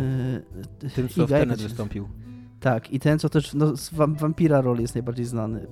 Robert Pattinson, tak. Batman. Przyszły Batman, tak. I oba te filmy to są totalnie filmy zrobione właśnie na takim ciągłym stresie, na trzymaniu widza w uczuciu stresu. I tak bardzo się stresowałem i było to też coś super świeżego dla mnie i nowego i bardzo polecam. Oba są super te filmy. Tak. Oba są super te filmy i oba są bardzo stresujące, ale takie stresujące właśnie w fajny sposób, bo to jest takie intrygujące. Ja nie wiem, jak widziałam Uncut Gems, to jest po pierwsze mega dobrze zrobiony film. Tak po prostu jest mega dobrze zrobionym kawałkiem kinematografii, ale jest fucking stressful. Jeszcze ja go oglądałam z Tomkiem i my nie odczuliśmy chyba ani minuty takiego, ale fajny film oglądamy, tylko ty, jaki to jest dobry film, nie oglądajmy go już. No jak oglądaliśmy, jak ja go oglądałem z Iwoną, to Iwona w pewnym momencie zaczęła tak chodzić po pokoju, bo że ona tutaj poprasuje albo coś i ona tylko będzie zerkała, co się tam dzieje, bo ją zbyt stresuje to. Strasznie stresujący jest ten film. Tam nie dość, że montaż jest taki stresujący, udźwiękowienie jest stresujące, wszystkie wydarzenia, po prostu każde z wydarzeń, które tam się dzieje jest stresujące, podejście ludzi do tych wydarzeń jest stresujące. Wszyscy krzyczą przez siebie w ogóle, wszyscy naraz mówią, to jest takie tak. Wszystko... Tam nawet takie sceny, które mają cię wyluzować, są stresujące, bo wiesz, zaraz będzie stres, po prostu, o Jezu. Zapomniałam o tym, dzięki Dominik, teraz jestem zestresowana. No dobrze, to w takim razie przejdźmy do spokoju. Ja może zacznę. Moim spokojnym miejscem są ogólnie książki Haruki Murakamiego. Jest dwóch Murakamich sławnych pisarzy, akurat Haruki pisze dla mnie strasznie uspokajające mnie wewnętrznie książki, pomimo tego, że często jakby ich tematyka i to, co tam w środku piszą, nie powinny być może odstresowywać, ale jego sposób pisania i tego... jak dużo jest muzyki w jego książkach, jak dużo jest gotowania, to są takie po prostu throughoutly japońskie książki, to co on tam pisze i uwielbiam go czytać i to jest jeden z powodów, dla których zawsze czytam jego książki na urlopie, na przykład mam automatycznie już coś takiego, że jak jadę na urlop, to mam nową książkę Murakamiego, żeby sobie poczytać i bardzo... A że Murakami pisze tyle, to spokojnie może ci wystarczy na każdy urlop. Tak, tak. I co więcej, są też jakieś takie książki, w ogóle ostatnio odkryłam około Murakamiego, że na przykład on wybiera jakieś opowiadania jakichś innych ludzi albo coś takiego, więc nawet tam mogę... Do tego on jeszcze pisze o swoim życiu, on pisze o pisaniu, tak, on pisze o tym, pisaniu. Co więcej, piszą też o nim, więc tak. O bieganiu widziałam, ale ta książka ma chyba z 2000 stron, więc stwierdziłam, że już sobie daruję. Jak na razie jestem ja ciągle w jego prozie. Więc Murakami to jest taki mój safe place. Ogólnie też bardzo dużo takich animacji japońskich, które są nastawione w ogóle bardzo na taki moment, żeby odetchnąć, takie... ten nawet Evangelion ma te sceny, takie przejścia pomiędzy tym, co się dzieje, gdzie po prostu masz obraz kałuży i słyszysz cykadę na przykład, nie? I to jest w ogóle bardzo fajne w japońskiej animacji i bardzo żałuję, że zachodnia animacja tego nie kupiła, bo to było wymuszone cięciami budżetowymi, tym, że te animacje powstają za dosyć małe pieniądze. I to, wiesz, dzięki temu, że masz takie zawieszone kadry, co nie? Mhm. I one są przeciągnięte, jakby, no. to po prostu tniesz budżet, co nie? I właśnie jakby Japończycy nauczyli się to wykorzystywać narracyjnie też, co nie? Ale to jest fantastyczne w ogóle, tak. Bardzo, bardzo lubię te rzeczy. I mam jeszcze, jeżeli chodzi o takie giereczkowe rzeczy, to moim takim elementem spokoju jest Stardew Valley i Animal Crossing. Ja potrzebuję takiego powrotu dosłownie do korzeni, gdzie... Masz sobie kwiatki, je podlewasz i potem coś zrobisz i nikt cię z niczym nie goni. Oczywiście, że możesz coś min-maxować, ale totalnie nie musisz i możesz sobie tylko pomyśleć o tym, czy ładnie jest gdzieś położyć stolik albo inny stolik i to jest bardzo cute. A potem odkładasz to i tak właściwie to nie masz jakiegoś takiego ciśnienia, żeby tą grę szybko skończyć. Taki feel good games. I to mi bardzo dużo spokoju przynosi. Więc chciałam się was zapytać o takie rzeczy. Dominik?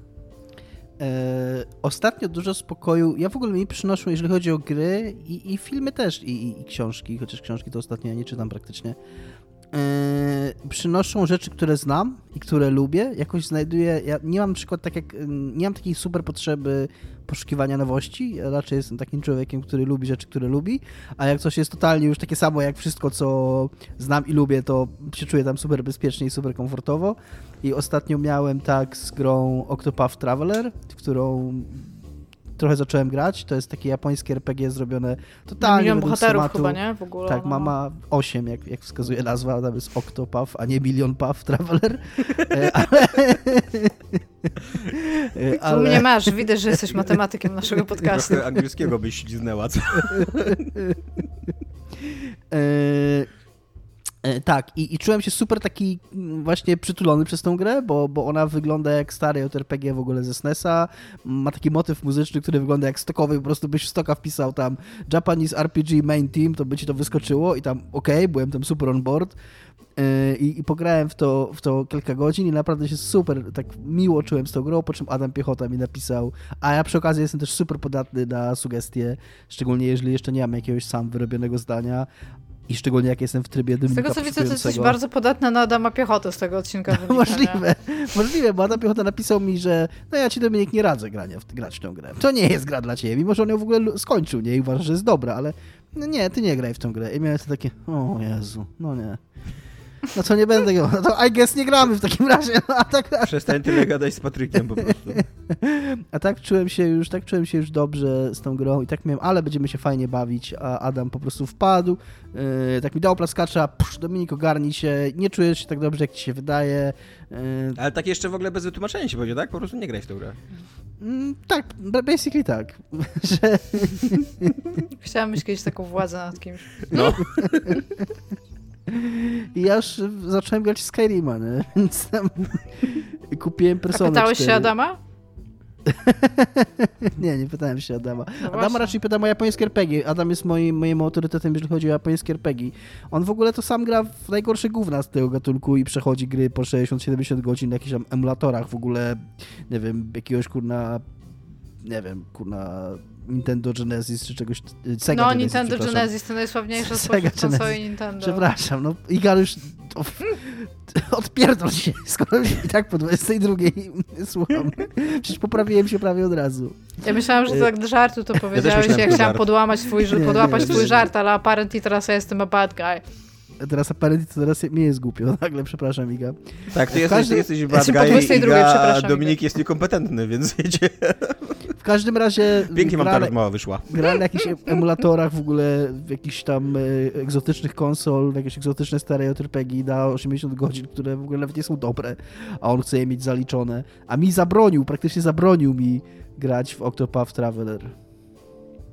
Ale zanim mi zabronił, to czułem się... Adamie, prosimy, nagraj komentarz w związku z tym i wyślij go nam. Ja chcę znać powody.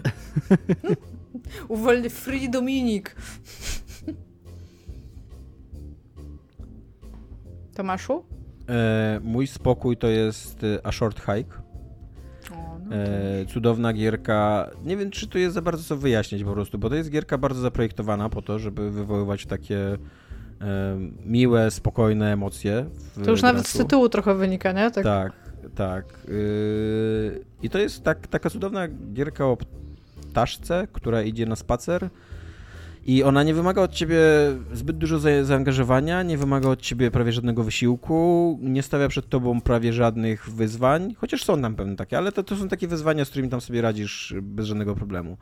Jest mega miła, mega fajna, mega przyjemna, bardzo dobrze udźwiękowiona, tak też taki, bardzo przyjemnie się w nią gra, w ogóle całe sterowanie postacią i tak dalej jest bardzo dobrze zaprojektowane, to co jest o tyle trudne, że to była gra robiona przez jednego człowieka, co nie? Takie gry zazwyczaj właśnie takie drobnostki mają niedopracowane, no bo to tam musisz mieć cały zespół testerów, żeby takie rzeczy wyczuć, a tutaj jest, super się prowadzi tą postać i ona jeszcze... Ona ma taką bardzo miłą fabułę, taką, że idziesz na tą górę, żeby coś załatwić i jak wchodzisz na tą górę, tu nawet nie będę spoilował, bo to nie ma sensu tego spoilować, ale wchodzisz na tą górę i załatwiasz to coś, to sobie myślisz, o, jakie to miłe, co nie? Jakie to było sensowne, że ja tam wszedłem i... Cieszę się, że to zrobiłem. No. Czy to jest siku? Tak, to jest siku, Dominik. No, mieliśmy nie spoilować, ale się okazało, że to były siki. Dzięki, Dominik. Podziękujemy ci za wszystkich słuchaczy. Początkowa ta gra miała się nauczyć nazywać A Long Peace, ale zmienili nazwę. Ale Kojima ich pozwał za to, co się dzieje w Death Stranding i już musieli zmienić całkowicie. A ja musiałam powiedzieć jeszcze odnośnie do tego poruszania się w tej grze jest kilka jakby rodzajów poruszania się i wszystkie są po prostu tak snappy i tak fajnie zrobione, że tak, no, aż dziw. że o tym w ogóle nie jest ta gra, w sensie, bo ona jest częściowo o tym, ale to, że to jest dodatek do nie, no bardzo... totalnie jest właśnie o poruszaniu się. No tak, tak, ale o takim jakby, że masz tam przy okazji bardzo dużo innych rzeczy, które musisz zrobić jakby dookoła tego, to w jaki sposób wszystkie jej elementy są super zrobione, to tak, no jest to coś, z czego można by było brać przykład. Iga, co jest grane u ciebie? O, nie spodziewałam się, patrzyłam w notatki. A ja, tak jak powiedział Tomek, ostatnio nagrywamy bardzo często i jest bardzo trudno w coś się wgryźć. Nadążyć, tak. Tak, i poza tym no, musicie wziąć, nasi słuchacze, pod uwagę, że też jakby zawsze któryś wieczór jest poświęcony na nagranie, więc wtedy nie ma jak grać za bardzo, bo się nagrywa jakby. I oprócz Dominika tutaj obecnego, który Dominik, czy grasz w Persona 4? Tak, właśnie, jak nas słucha, to ja na przykład nie gram, kiedy was słucham, ani nie przeglądam Steama. Nie gram, tylko kupiłem, po prostu, bo miałem otwartą zakładkę już wcześniej, że tam nie mogłem dodać do koszyka, więc po prostu z ciekawości zrobiłem odciąć, zobaczyłem, dodało się, więc kupiłem i tylko tyle. Mhm. Teraz ściągasz co i instalujesz. Dopiero pierwszego dungeona przyszedłem, o co ci chodzi? No. Więc tak, wiesz, jak jest jakoś w teamie RPG, jak pierwszy dungeon, to jeszcze nie jest gra. Ale patent jest taki, że jak wiecie, od kilku ostatnich dni, a teraz jak ludzie będą słuchać tego odcinka, to już od dawna, jest wyprzedaż ta letnia na Steam. Co ogólnie zwykle po prostu funkcjonuje w taki sposób u mnie, że wchodzę na wishlistę i patrzę, jakie to gry miałam na wishliście i patrzę, która kosztuje bardzo tanio teraz. I od dawna miałam grę, która się nazywa The Shrouded Isle, spowite wyspa, nie wiem jak nazwę, Shrouded, no taka jakby ukryta wyspa. A która to bardzo mnie zainteresowała graficznie, bo ona tak naprawdę oddziałuje tylko 2 kolorami, które możesz sobie wybrać, troszeczkę tak jak The Return of Obra Dinn, że mogłeś sobie wybrać, jakie to będą odcienie, natomiast zawsze były tam ograniczona paleta kolorystyczna. I kupiłam sobie tą grę i sobie wczoraj w nią pograłam. I to jest taki... To jest gra trochę w zarządzanie, tylko ona jest na kilku poziomach, natomiast zaraz dojdę do tego, jakie to są poziomy, ale to, co ja po pierwsze chcę powiedzieć, to ta gra jest prosta, w sensie tych jakby rzeczy, które tam na siebie mają wpływ, nie ma tak dużo, ale to, w jaki sposób one na siebie wpływają, już wymaga pewnej dozy planowania rzeczy.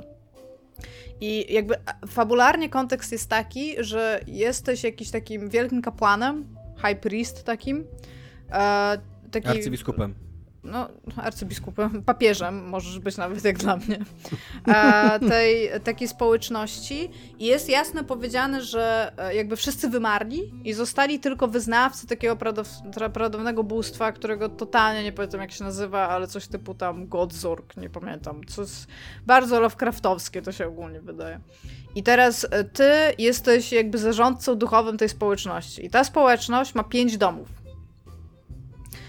Jakby takich houses, ma więcej niż 5 domów, ale to są takie rodziny jakby, które tam są ważne. I każda z tych 5 rodzin ma pod opieką jeden z aspektów tej społeczności. Na przykład dyscyplinę, albo czy oni są tacy jakby zagorzali w wierze. I to jest 5 takich rzeczy, którymi musisz zarządzać, troszeczkę w taki sposób, jak pamiętacie Reigns na telefon, taki, gdzie się wybierało w prawo albo w lewo i podejmowałeś decyzję, w taki sposób, żeby wszystko było mniej więcej w środku. Oczywiście im wszystko lepiej jakby, tym lepiej, aczkolwiek przez to, że zawsze jak wybierasz, jeżeli masz jakiś... Ja mogłabyś pracować jako taki analityk albo doradca giełdowy. Także im lepiej, tym lepiej. Tak.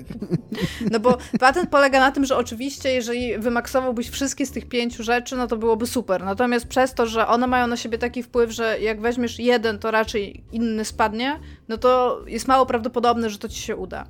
I to jest jakby pierwsza warstwa tej gry, że musisz mieć zawsze przynajmniej na poziomie takim wystarczalnym wszystkie z tych 5 różnych charakterystyk w danym momencie tego twojego narodu na tej wyspie. Poza tym te 5 domów prowadzi też taką politykę i ty musisz im się troszeczkę wkupiać w łaski. Na zasadzie jakby masz takie na przykład random wydarzenia, że oni do ciebie przychodzą porady i musisz w taki sposób to zrobić, żeby wszyscy byli mniej więcej na środku zadowoleni. Oczywiście, jeżeli wszyscy będą ciebie bardzo wspierać, to też by było super, natomiast też masz mało możliwości, żeby coś takiego osiągnąć. I teraz gameplay w związku z tym. Jest 5 lat i to jest jasno powiedziane, że za 5 lat ma przyjść ten Bóg, tak, z powrotem. I w związku z tym ty musisz składać mu co sezon ofiarę. I teraz każdy rok dzieli się na 4 sezony, takie 4 pory roku, które mają po 3 miesiące. I na każdy z tych sezonów musisz sobie dobrać takich doradców z tych domów. Te domy mają różne rodziny, niektórych jest więcej, niektórych jest mniej, ale to są normalne takie ludki, które mają swój portret, swoje imię i nazwisko i one mają zawsze 2 cechy. Jedna cecha jest dodatnia, a druga cecha jest ujemna. I te cechy mają wpływ na te 5 charakterystyk. Więc jeżeli weźmiesz ziomeczka z domu i potem przez sezon on ci będzie pomagał, to możesz mu na przykład zobaczyć, że masz małą dyscyplinę, widzisz, że ziomek ma plus na dyscyplinę, więc mówisz mu idź i dyscyplinuj ludzi. I w zależności od tego, jak on sobie poradzi z tą pracą, to ci jedna rzecz najprawdopodobniej, jako że mówiłam, że ma zawsze jakąś wadę i zaletę, to z tej zalety ci coś wzrośnie, a z tej wady ci coś spadnie. I cały patent polega na tym, żeby w zależności od tego, z którego oni są domu, rozporządzać nimi w taki sposób, żeby ten dom był zadowolony i żeby ludność była zadowolona, żeby wszystko było po kolei jakby spełnione w tych charakterystykach i w tych jakby słupkach polityki. I jeżeli coś się nie stanie, czyli na przykład nie dopełnisz czegoś, czyli na przykład dyscyplina zleci ci na sam dół, to ludzie się zbuntują, przegrałeś. Jeżeli jakiś dom się, nie wiem, zaczniesz, zrobisz coś, żeby jakby nie lubili cię, to oni też zbuntują przeciwko tobie ludzi i przegrasz. I teraz patent na sam koniec każdego sezonu polega na tym, że ty musisz znaleźć ofiarę dla tego swojego bóstwa, z tych 5 zarządzających, które sobie wybrałeś. I im większą wadę i zaletę ma ziomeczek, tym bardziej oddziała to na ludność, czyli na przykład ludzie będą się cieszyć, ponieważ wada jakiegoś ziomka jest na tyle duża, że na przykład on jest perwertem, że ludzie uznają, że ta jego egzekucja jest bardzo dobra i będą bardziej zdyscyplinowani i wdzięczni na przykład. I cała ta gra polega na takim minimalnym manipulowaniu swoimi decyzjami w związku z tym gameplayem, który jakby pozwoli ci przetrwać te 5 lat tak naprawdę. Bo właśnie chodzi tylko o to, żeby przetrwać 5 lat.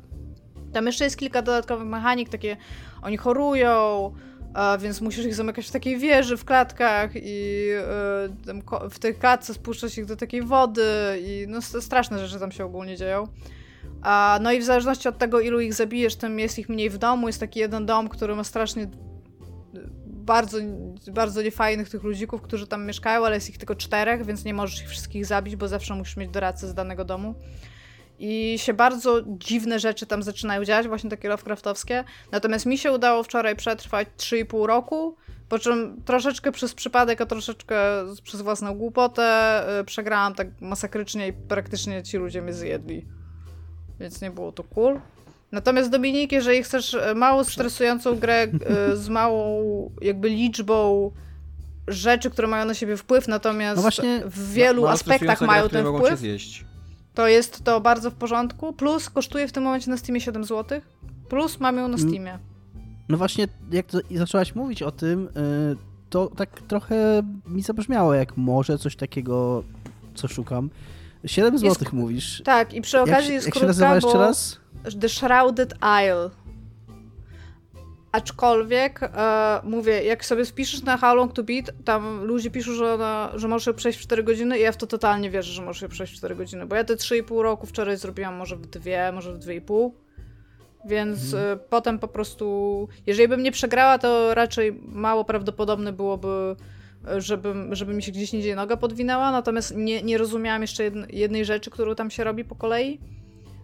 Ona jest troszeczkę bardziej skomplikowana, jeszcze tutaj opisałam, natomiast nie chciałam wchodzić już w takie jakby straszne jakieś nowinki, które on tam przedstawia, bo na tym głównie polega, ale jest szalenie ciekawa, naprawdę jest szalenie ciekawa, bardzo mnie wczoraj wciągnęła i tak realnie usiadłam i nie było mnie przez moment, bo sobie czytałam i patrzyłam na to, co te ludziki robią, jakie tam podejmują decyzje. Przy okazji raz na jakiś czas twój Bóg się odzywa i mówi: znajdź mi kłamcę, daj mi kłamcę na ofiarę, i wtedy musisz znaleźć realnie osoby z tych wszystkich ludzi, które są kłamcą, która ma dosłownie liar jako rzecz, bo te wady i zalety są ukryte, dopóki nie wyciągniesz ich w jakiś sposób. Jest ileś tam sposobów otrzymywania tych informacji.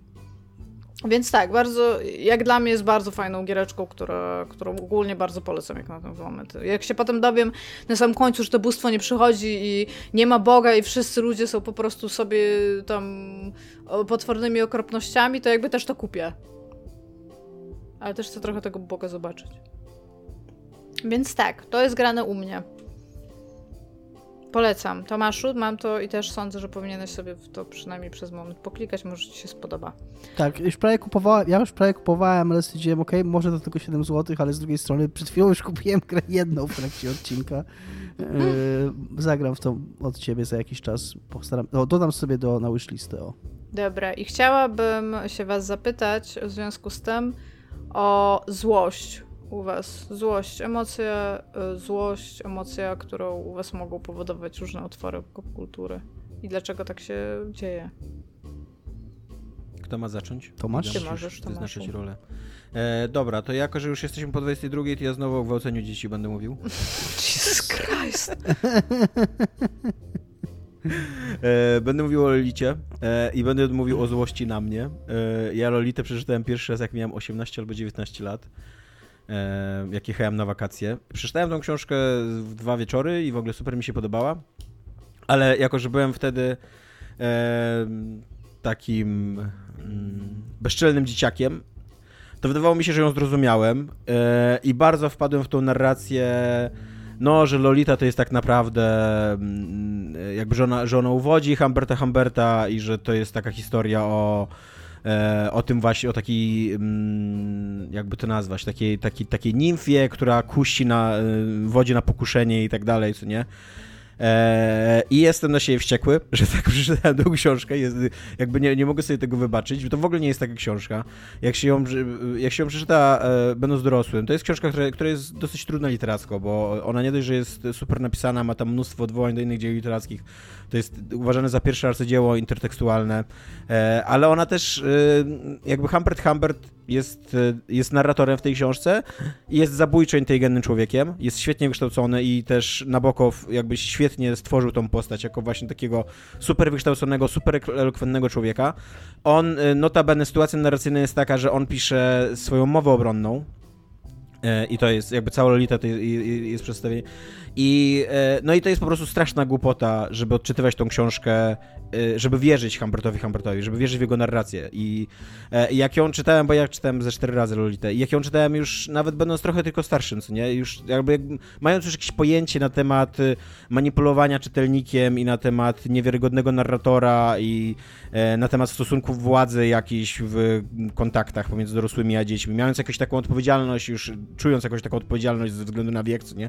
To strasznie widać i moim zdaniem tam na boku wystarczająco jakby mocno zaznaczył, jak przede wszystkim Humbert manipuluje czytelnikiem, a po drugie jak manipuluje tą Dolores, bo on ją nazywa Lolita notabene, więc to też jakby to że jakby my się jakby, że my tak odczytujemy jako właśnie taką Lolitkę zmysłową, to jest też takie manipulowanie nas przez Humberta w tą sytuację. Jak on ją wmanipulowuje de facto w sytuacji, gdzie ona jest od niego uzależniona, on ją zmusza do seksu i jest takim drapieżcą, takim bardzo otwarcie, nie? I mówię, jak jesteś już wystarczająco kumatym czytelnikiem, to widać jak na dłoni, ale ja mając 118 lat byłem głupim dzieciakiem i totalnie gadałem bzdury na temat tej książki i jestem do siebie bardzo zły. To musiały być dziwne wakacje, co? Dla Tomasza. No tak. Jechaliśmy ja czytam Lolitę, czy ja gdzieś. Powinnam przeczytać Lolitę? Powinnaś przeczytać Lolitę. Lolita to jest rewelacyjna książka przede wszystkim. Cudownie napisana, świetnie przetłumaczona na język polski. I to się autentycznie mega dobrze czyta, nie? Dobrze, zapisuję sobie. Nie kupię sobie podczas odcinka, bo szanuję moich współrozmówców. Dominik, co ciebie złości? Iga. No jak już zajawiałem w moim co jest grane, niestety złoszczą mnie Soulsy. I niestety złoszczą mnie na tyle, że wątpię, żebym przeszedł tą grę. Ja mam taką wizję siebie grającego w Soulsy i to jest bardzo pociągająca wizja. Też chciałbym... tak. Ja mam taką wizję siebie szanującego Soulsy, jakby tak Okej. Okay. I chciałbym... Ilekroć nie gram w Soulsy, to myślę, mam taką wizję Dominika grającego w Soulsy, i że to jest fajny Dominik, któremu się trochę lepiej układa w życiu niż mi, i który jest trochę ciekawszym człowiekiem i który się trochę bardziej zna na grach. Trochę lepszym graczem. I ilekroć gram w Soulsy, to mam takie momenty, jak mi się uda pokonać te gargulce, jak mi się uda pokonać tego demona wcześniej, czy tam cokolwiek, nie? To jest super. To jest naprawdę, to uczucie jest wspaniałe, ale niestety rzeczywistość smutna tego prawdziwego, istniejącego Dominika jest taka, że jak ja w tą grę gram, to większość czasu się raczej wkurzam. I przy okazji teraz się wszyscy na mnie soulsomaniacy rzucą z widłami, ale to nie jest za dobrze zrobiona gra. I na przykład jak nie wiem, czy już mówiłem to, jak walczyłem z tym... Czekaj, gdzie to było? To było już po tym demonie. No niedawno miałem tą sekwencję. Aha, jak do tego kowala szedłem. To tam w pewnym momencie był taki szkielet, który... Taki szkielet, który stał na takim wąskim przejściu pomiędzy przepaścią a murkiem. I kurna, wyciąganie tego szkieleta, żeby on do mnie podszedł. No nie wiem, Iga, nie pamiętam, ale ja pamiętam, że on był tak, że jak się do niego podchodziło, to on tak zaczynał do ciebie podchodzić, ale jak się tylko trochę wycofałeś, to on się wycofał, to on szedł z powrotem i takie kurna, za każdym razem szczypanie się z tym szkieletem, żeby on faktycznie złapał takie agro, jak powinien, i na mnie wyszedł. Miałem bardzo często takie wrażenie, że ja się z tą grą męczę. Tak samo jak walczyłem z tymi gargulcami. Dopóki nie wpadłem na to, żeby... Znaczy Adam mi nie powiedział, bo jak apparently robię dokładnie tylko to, co mi Adam powie, żeby zabić tego pierwszego gargulca, to ja najpierw próbowałem zrobić tak, że jak ten drugi się pojawia, który zionie ogniem, to żeby zacząć jakoś biegać i próbować ich unikać. Tylko ta gra ma tak spieprzoną kamerę, że jak ja próbuję sensownie gdzieś biec i czegoś unikać jeszcze, żeby widzieć, co się dzieje wokół mnie, to po prostu się nie da. Znaczy ja jestem może kiepskim graczem, git good i tak dalej. Uważam, nie, że... Dominik, ta gra taka jest. Ale właśnie, Dominik, uważam, że... ty jesteś zły na siebie, że nie lubisz Soulsów, czy jesteś zły na Soulsy, że są? Nie, się wkurzam, jak gram w tę grę. Jakby dużo częściej... Fajnie jest, jak jest to takie napięcie, że nie wiem, co będzie, że czuję, że moje decyzje są ważne. Fajnie jest, jak mi się uda. Fajnie jest, jak czuję, jakby, że gra mi stawia wyzwanie, ale... Bardzo często, i to mnie ostatecznie odrzuca od tej gry, się na nią po prostu wkurzam. Uważam, że wcale nie jest tak, że ona jest taka uczciwa, jak mówią. Tak często się lubi mówić o Soulsach, że to jest taka gra, której jak umierasz, to jest twoja wina. Nie zgadzam się z tym do końca. Uważam, że w wielu moich śmierciach jest bardzo dużo winy tej gry. Uważam, że ona jest trochę asshole. I okej, i ludzie to lubią, i to jest część tego... tej frajdy, jaką z niej mają, ale też nie bójmy się o tym mówić. Jeżeli lubicie tą grę za to, że ona was trochę nie szanuje i trochę wami pomiata i trochę jest wkurzająca czasami, a dokładnie to ludzie mówią, nawet którzy kochają Soulsy, mówią o tej grze, to trzeba być uczciwym. Ja niestety chyba muszę... Tak? Soulsy też dużo cierpliwości uczą i do siebie, i do gry. No właśnie, być może ja nie mam tej cierpliwości, ale chyba muszę powoli... zacząć być może dochodzić, chociaż oczywiście wyjdzie Elden Ring i też kupię pewnie na premierę i tak dalej, nie? I będę się łudził, ale być może muszę w którymś momencie, może jak Adam mi powie, to wtedy... Adam powie Dominikowi, żeby odpuścił, tak, uwolni go. To, że będę musiał jakby... Kurde, kumasz, że Adam mógł w każdym momencie przyjść do Dominika i powiedzieć mu: ej, nie musisz grać w Assassin's Creed'a. Wow. I że raczej nie pokocham Soulsów, bo też przy okazji to jest takie... Ta gra trochę nie odpuszcza i ja wiem, że to jest trochę jej thing, ale dlaczego za każdym razem, jak mi się uda coś osiągnąć, na przykład te gargulce, one mi się wydawały super trudne i super się z nimi męczyłem. Jak mi się udało, to ten moment satysfakcji jest bardzo krótki, a po chwili co wychodzi coś kurna dwa razy trudniejszego. Tak? Tak jest w życiu, Dominik. No niestety mnie to troszkę wkurza. Ja się absolutnie zgadzam jakby z Dominikiem, to jest gra tak, ma tak asshole design, co nie? Taki Ale to jest w ogóle też takie trochę cool, bo jak już się uczysz tego designu, to na przykład ja pamiętam, jak ja pierwszy raz grałam w Bloodborne'a i tam oczywiście, że jak wejdziesz gdzieś po schodach, to po prawej stronie będzie typ za ścianą i to jest takie oczywiste, że po prostu się tam odwracasz i bijesz i typ wpada na ten twój miecz i ty myślałeś, że nie grałam. I oczywiście, że jak już masz prawie skończoną całą lokację i zginiesz gdzieś tam daleko i biegniesz po prostu później na pałę, żeby tylko dobiec tam, to oczywiście, że ktoś cię tam gdzieś potrąci przez przypadek, znaczy nawet nie przez przypadek, ta gra jest tak zaprojektowana dokładnie, co nie? Żebyś ty spadł i stracił te wszystkie dusze. Tak. No, drobne. Iga, co ciebie złości? Ja podeszłam do tego tematu bardzo ogólnie, mam tutaj też kilka...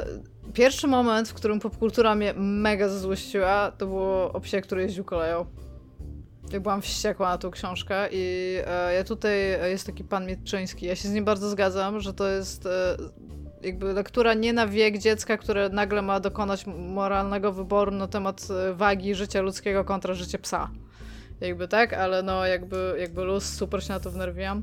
Natomiast mnie bardzo... Mówiłam też o takim momencie jednym w GTA 4, co rzuciłam padem, jak Romana porwali. Się bardzo zdenerwowałam, że mi Romana porwali.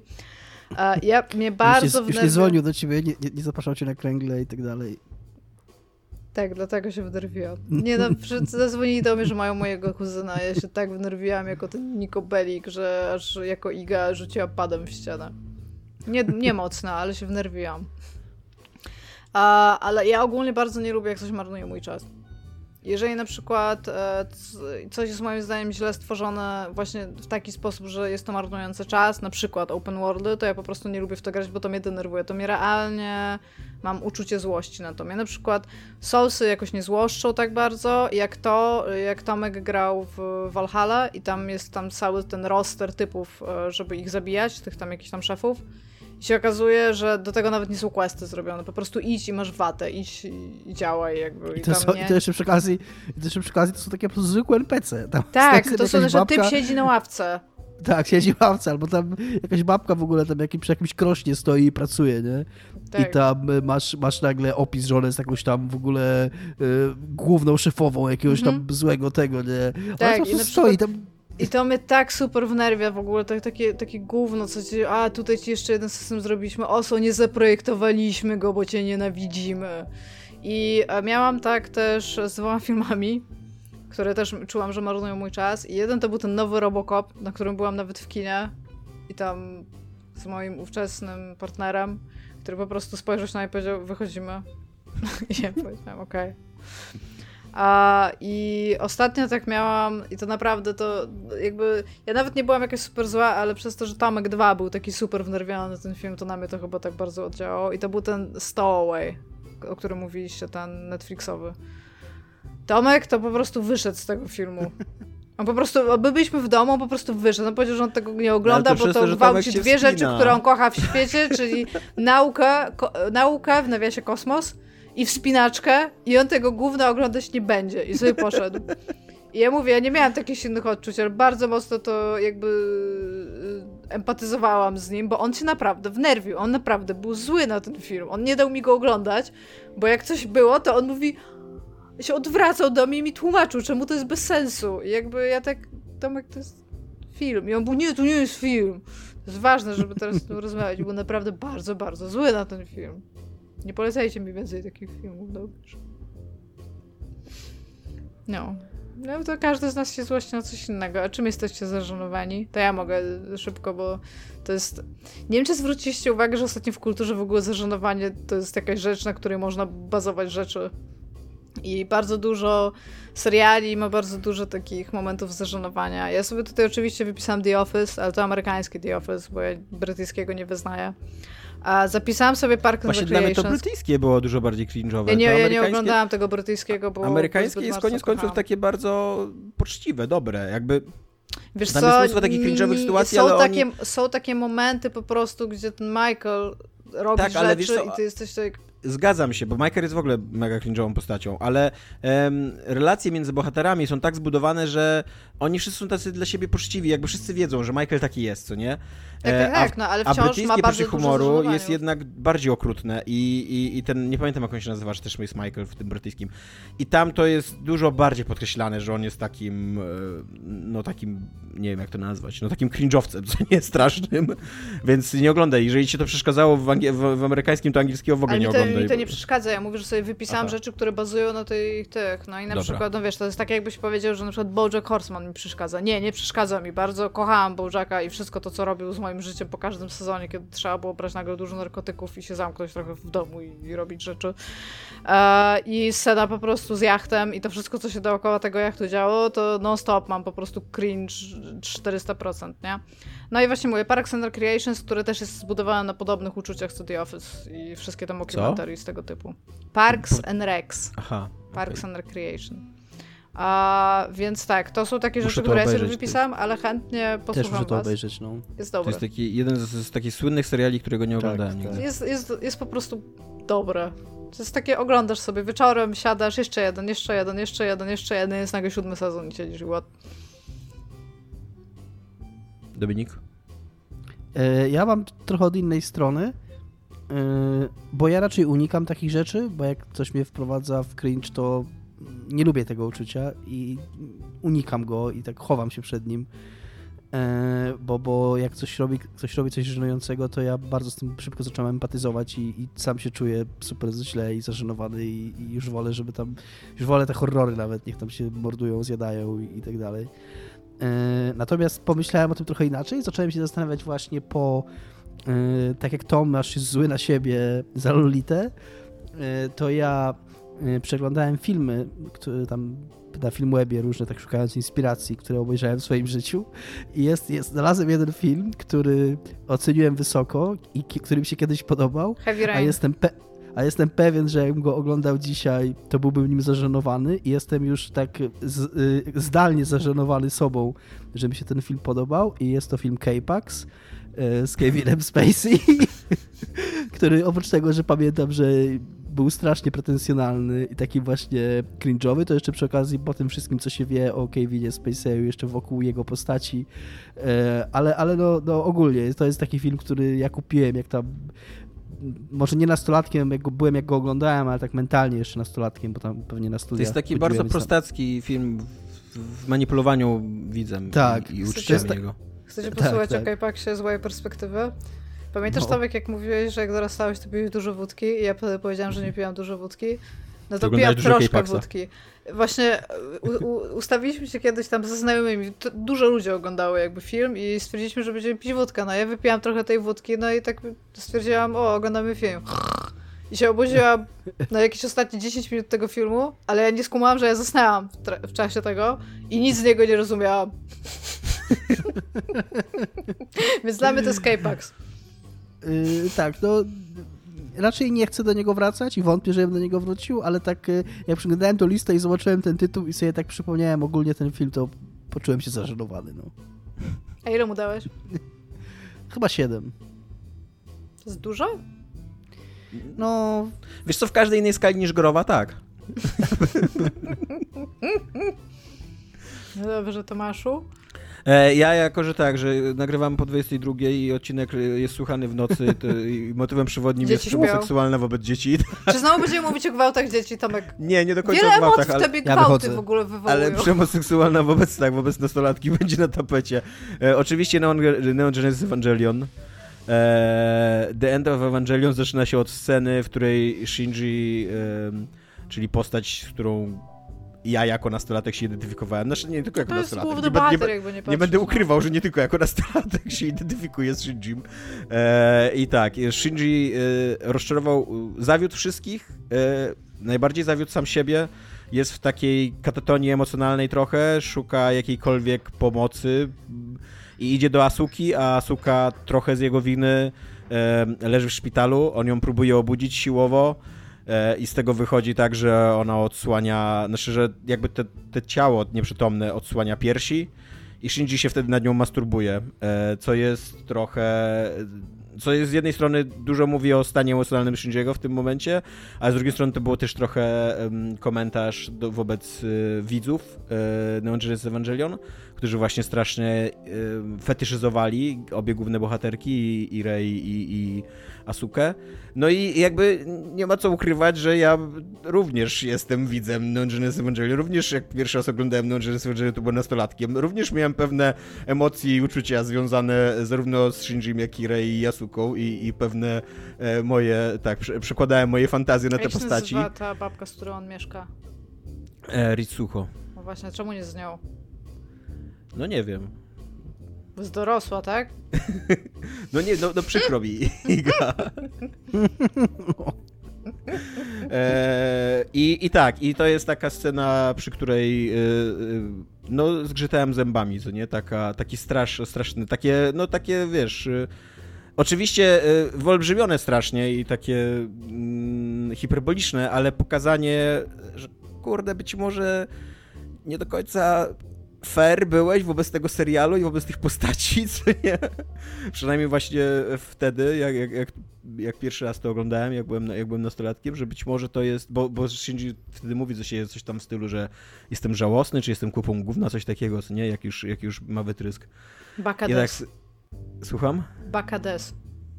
Co to jest makades? Nie rozumiem. Bakades. Jestem głupi. Jestem głupkiem. Aha. Jestem głupola.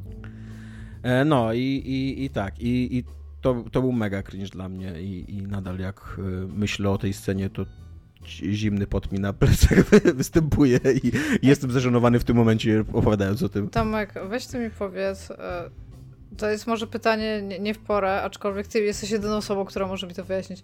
Dlaczego tam był pingwin? No nie wiem, no. Ja rozumiem, że to była taka maskotka, bo zawsze jest taka maskotka jakby, ale what the fuck? Dlatego, że ona była tam w jakimś tym arktycznym miejscu, jak była ranna? Nie, wiesz co, to jest tylko i wyłącznie, wydaje mi się, że ona nie ma żadnego tego, żadnego sensu takiego fabularnego, poza tym, że jest takim comic reliefem, no, ten pingwin.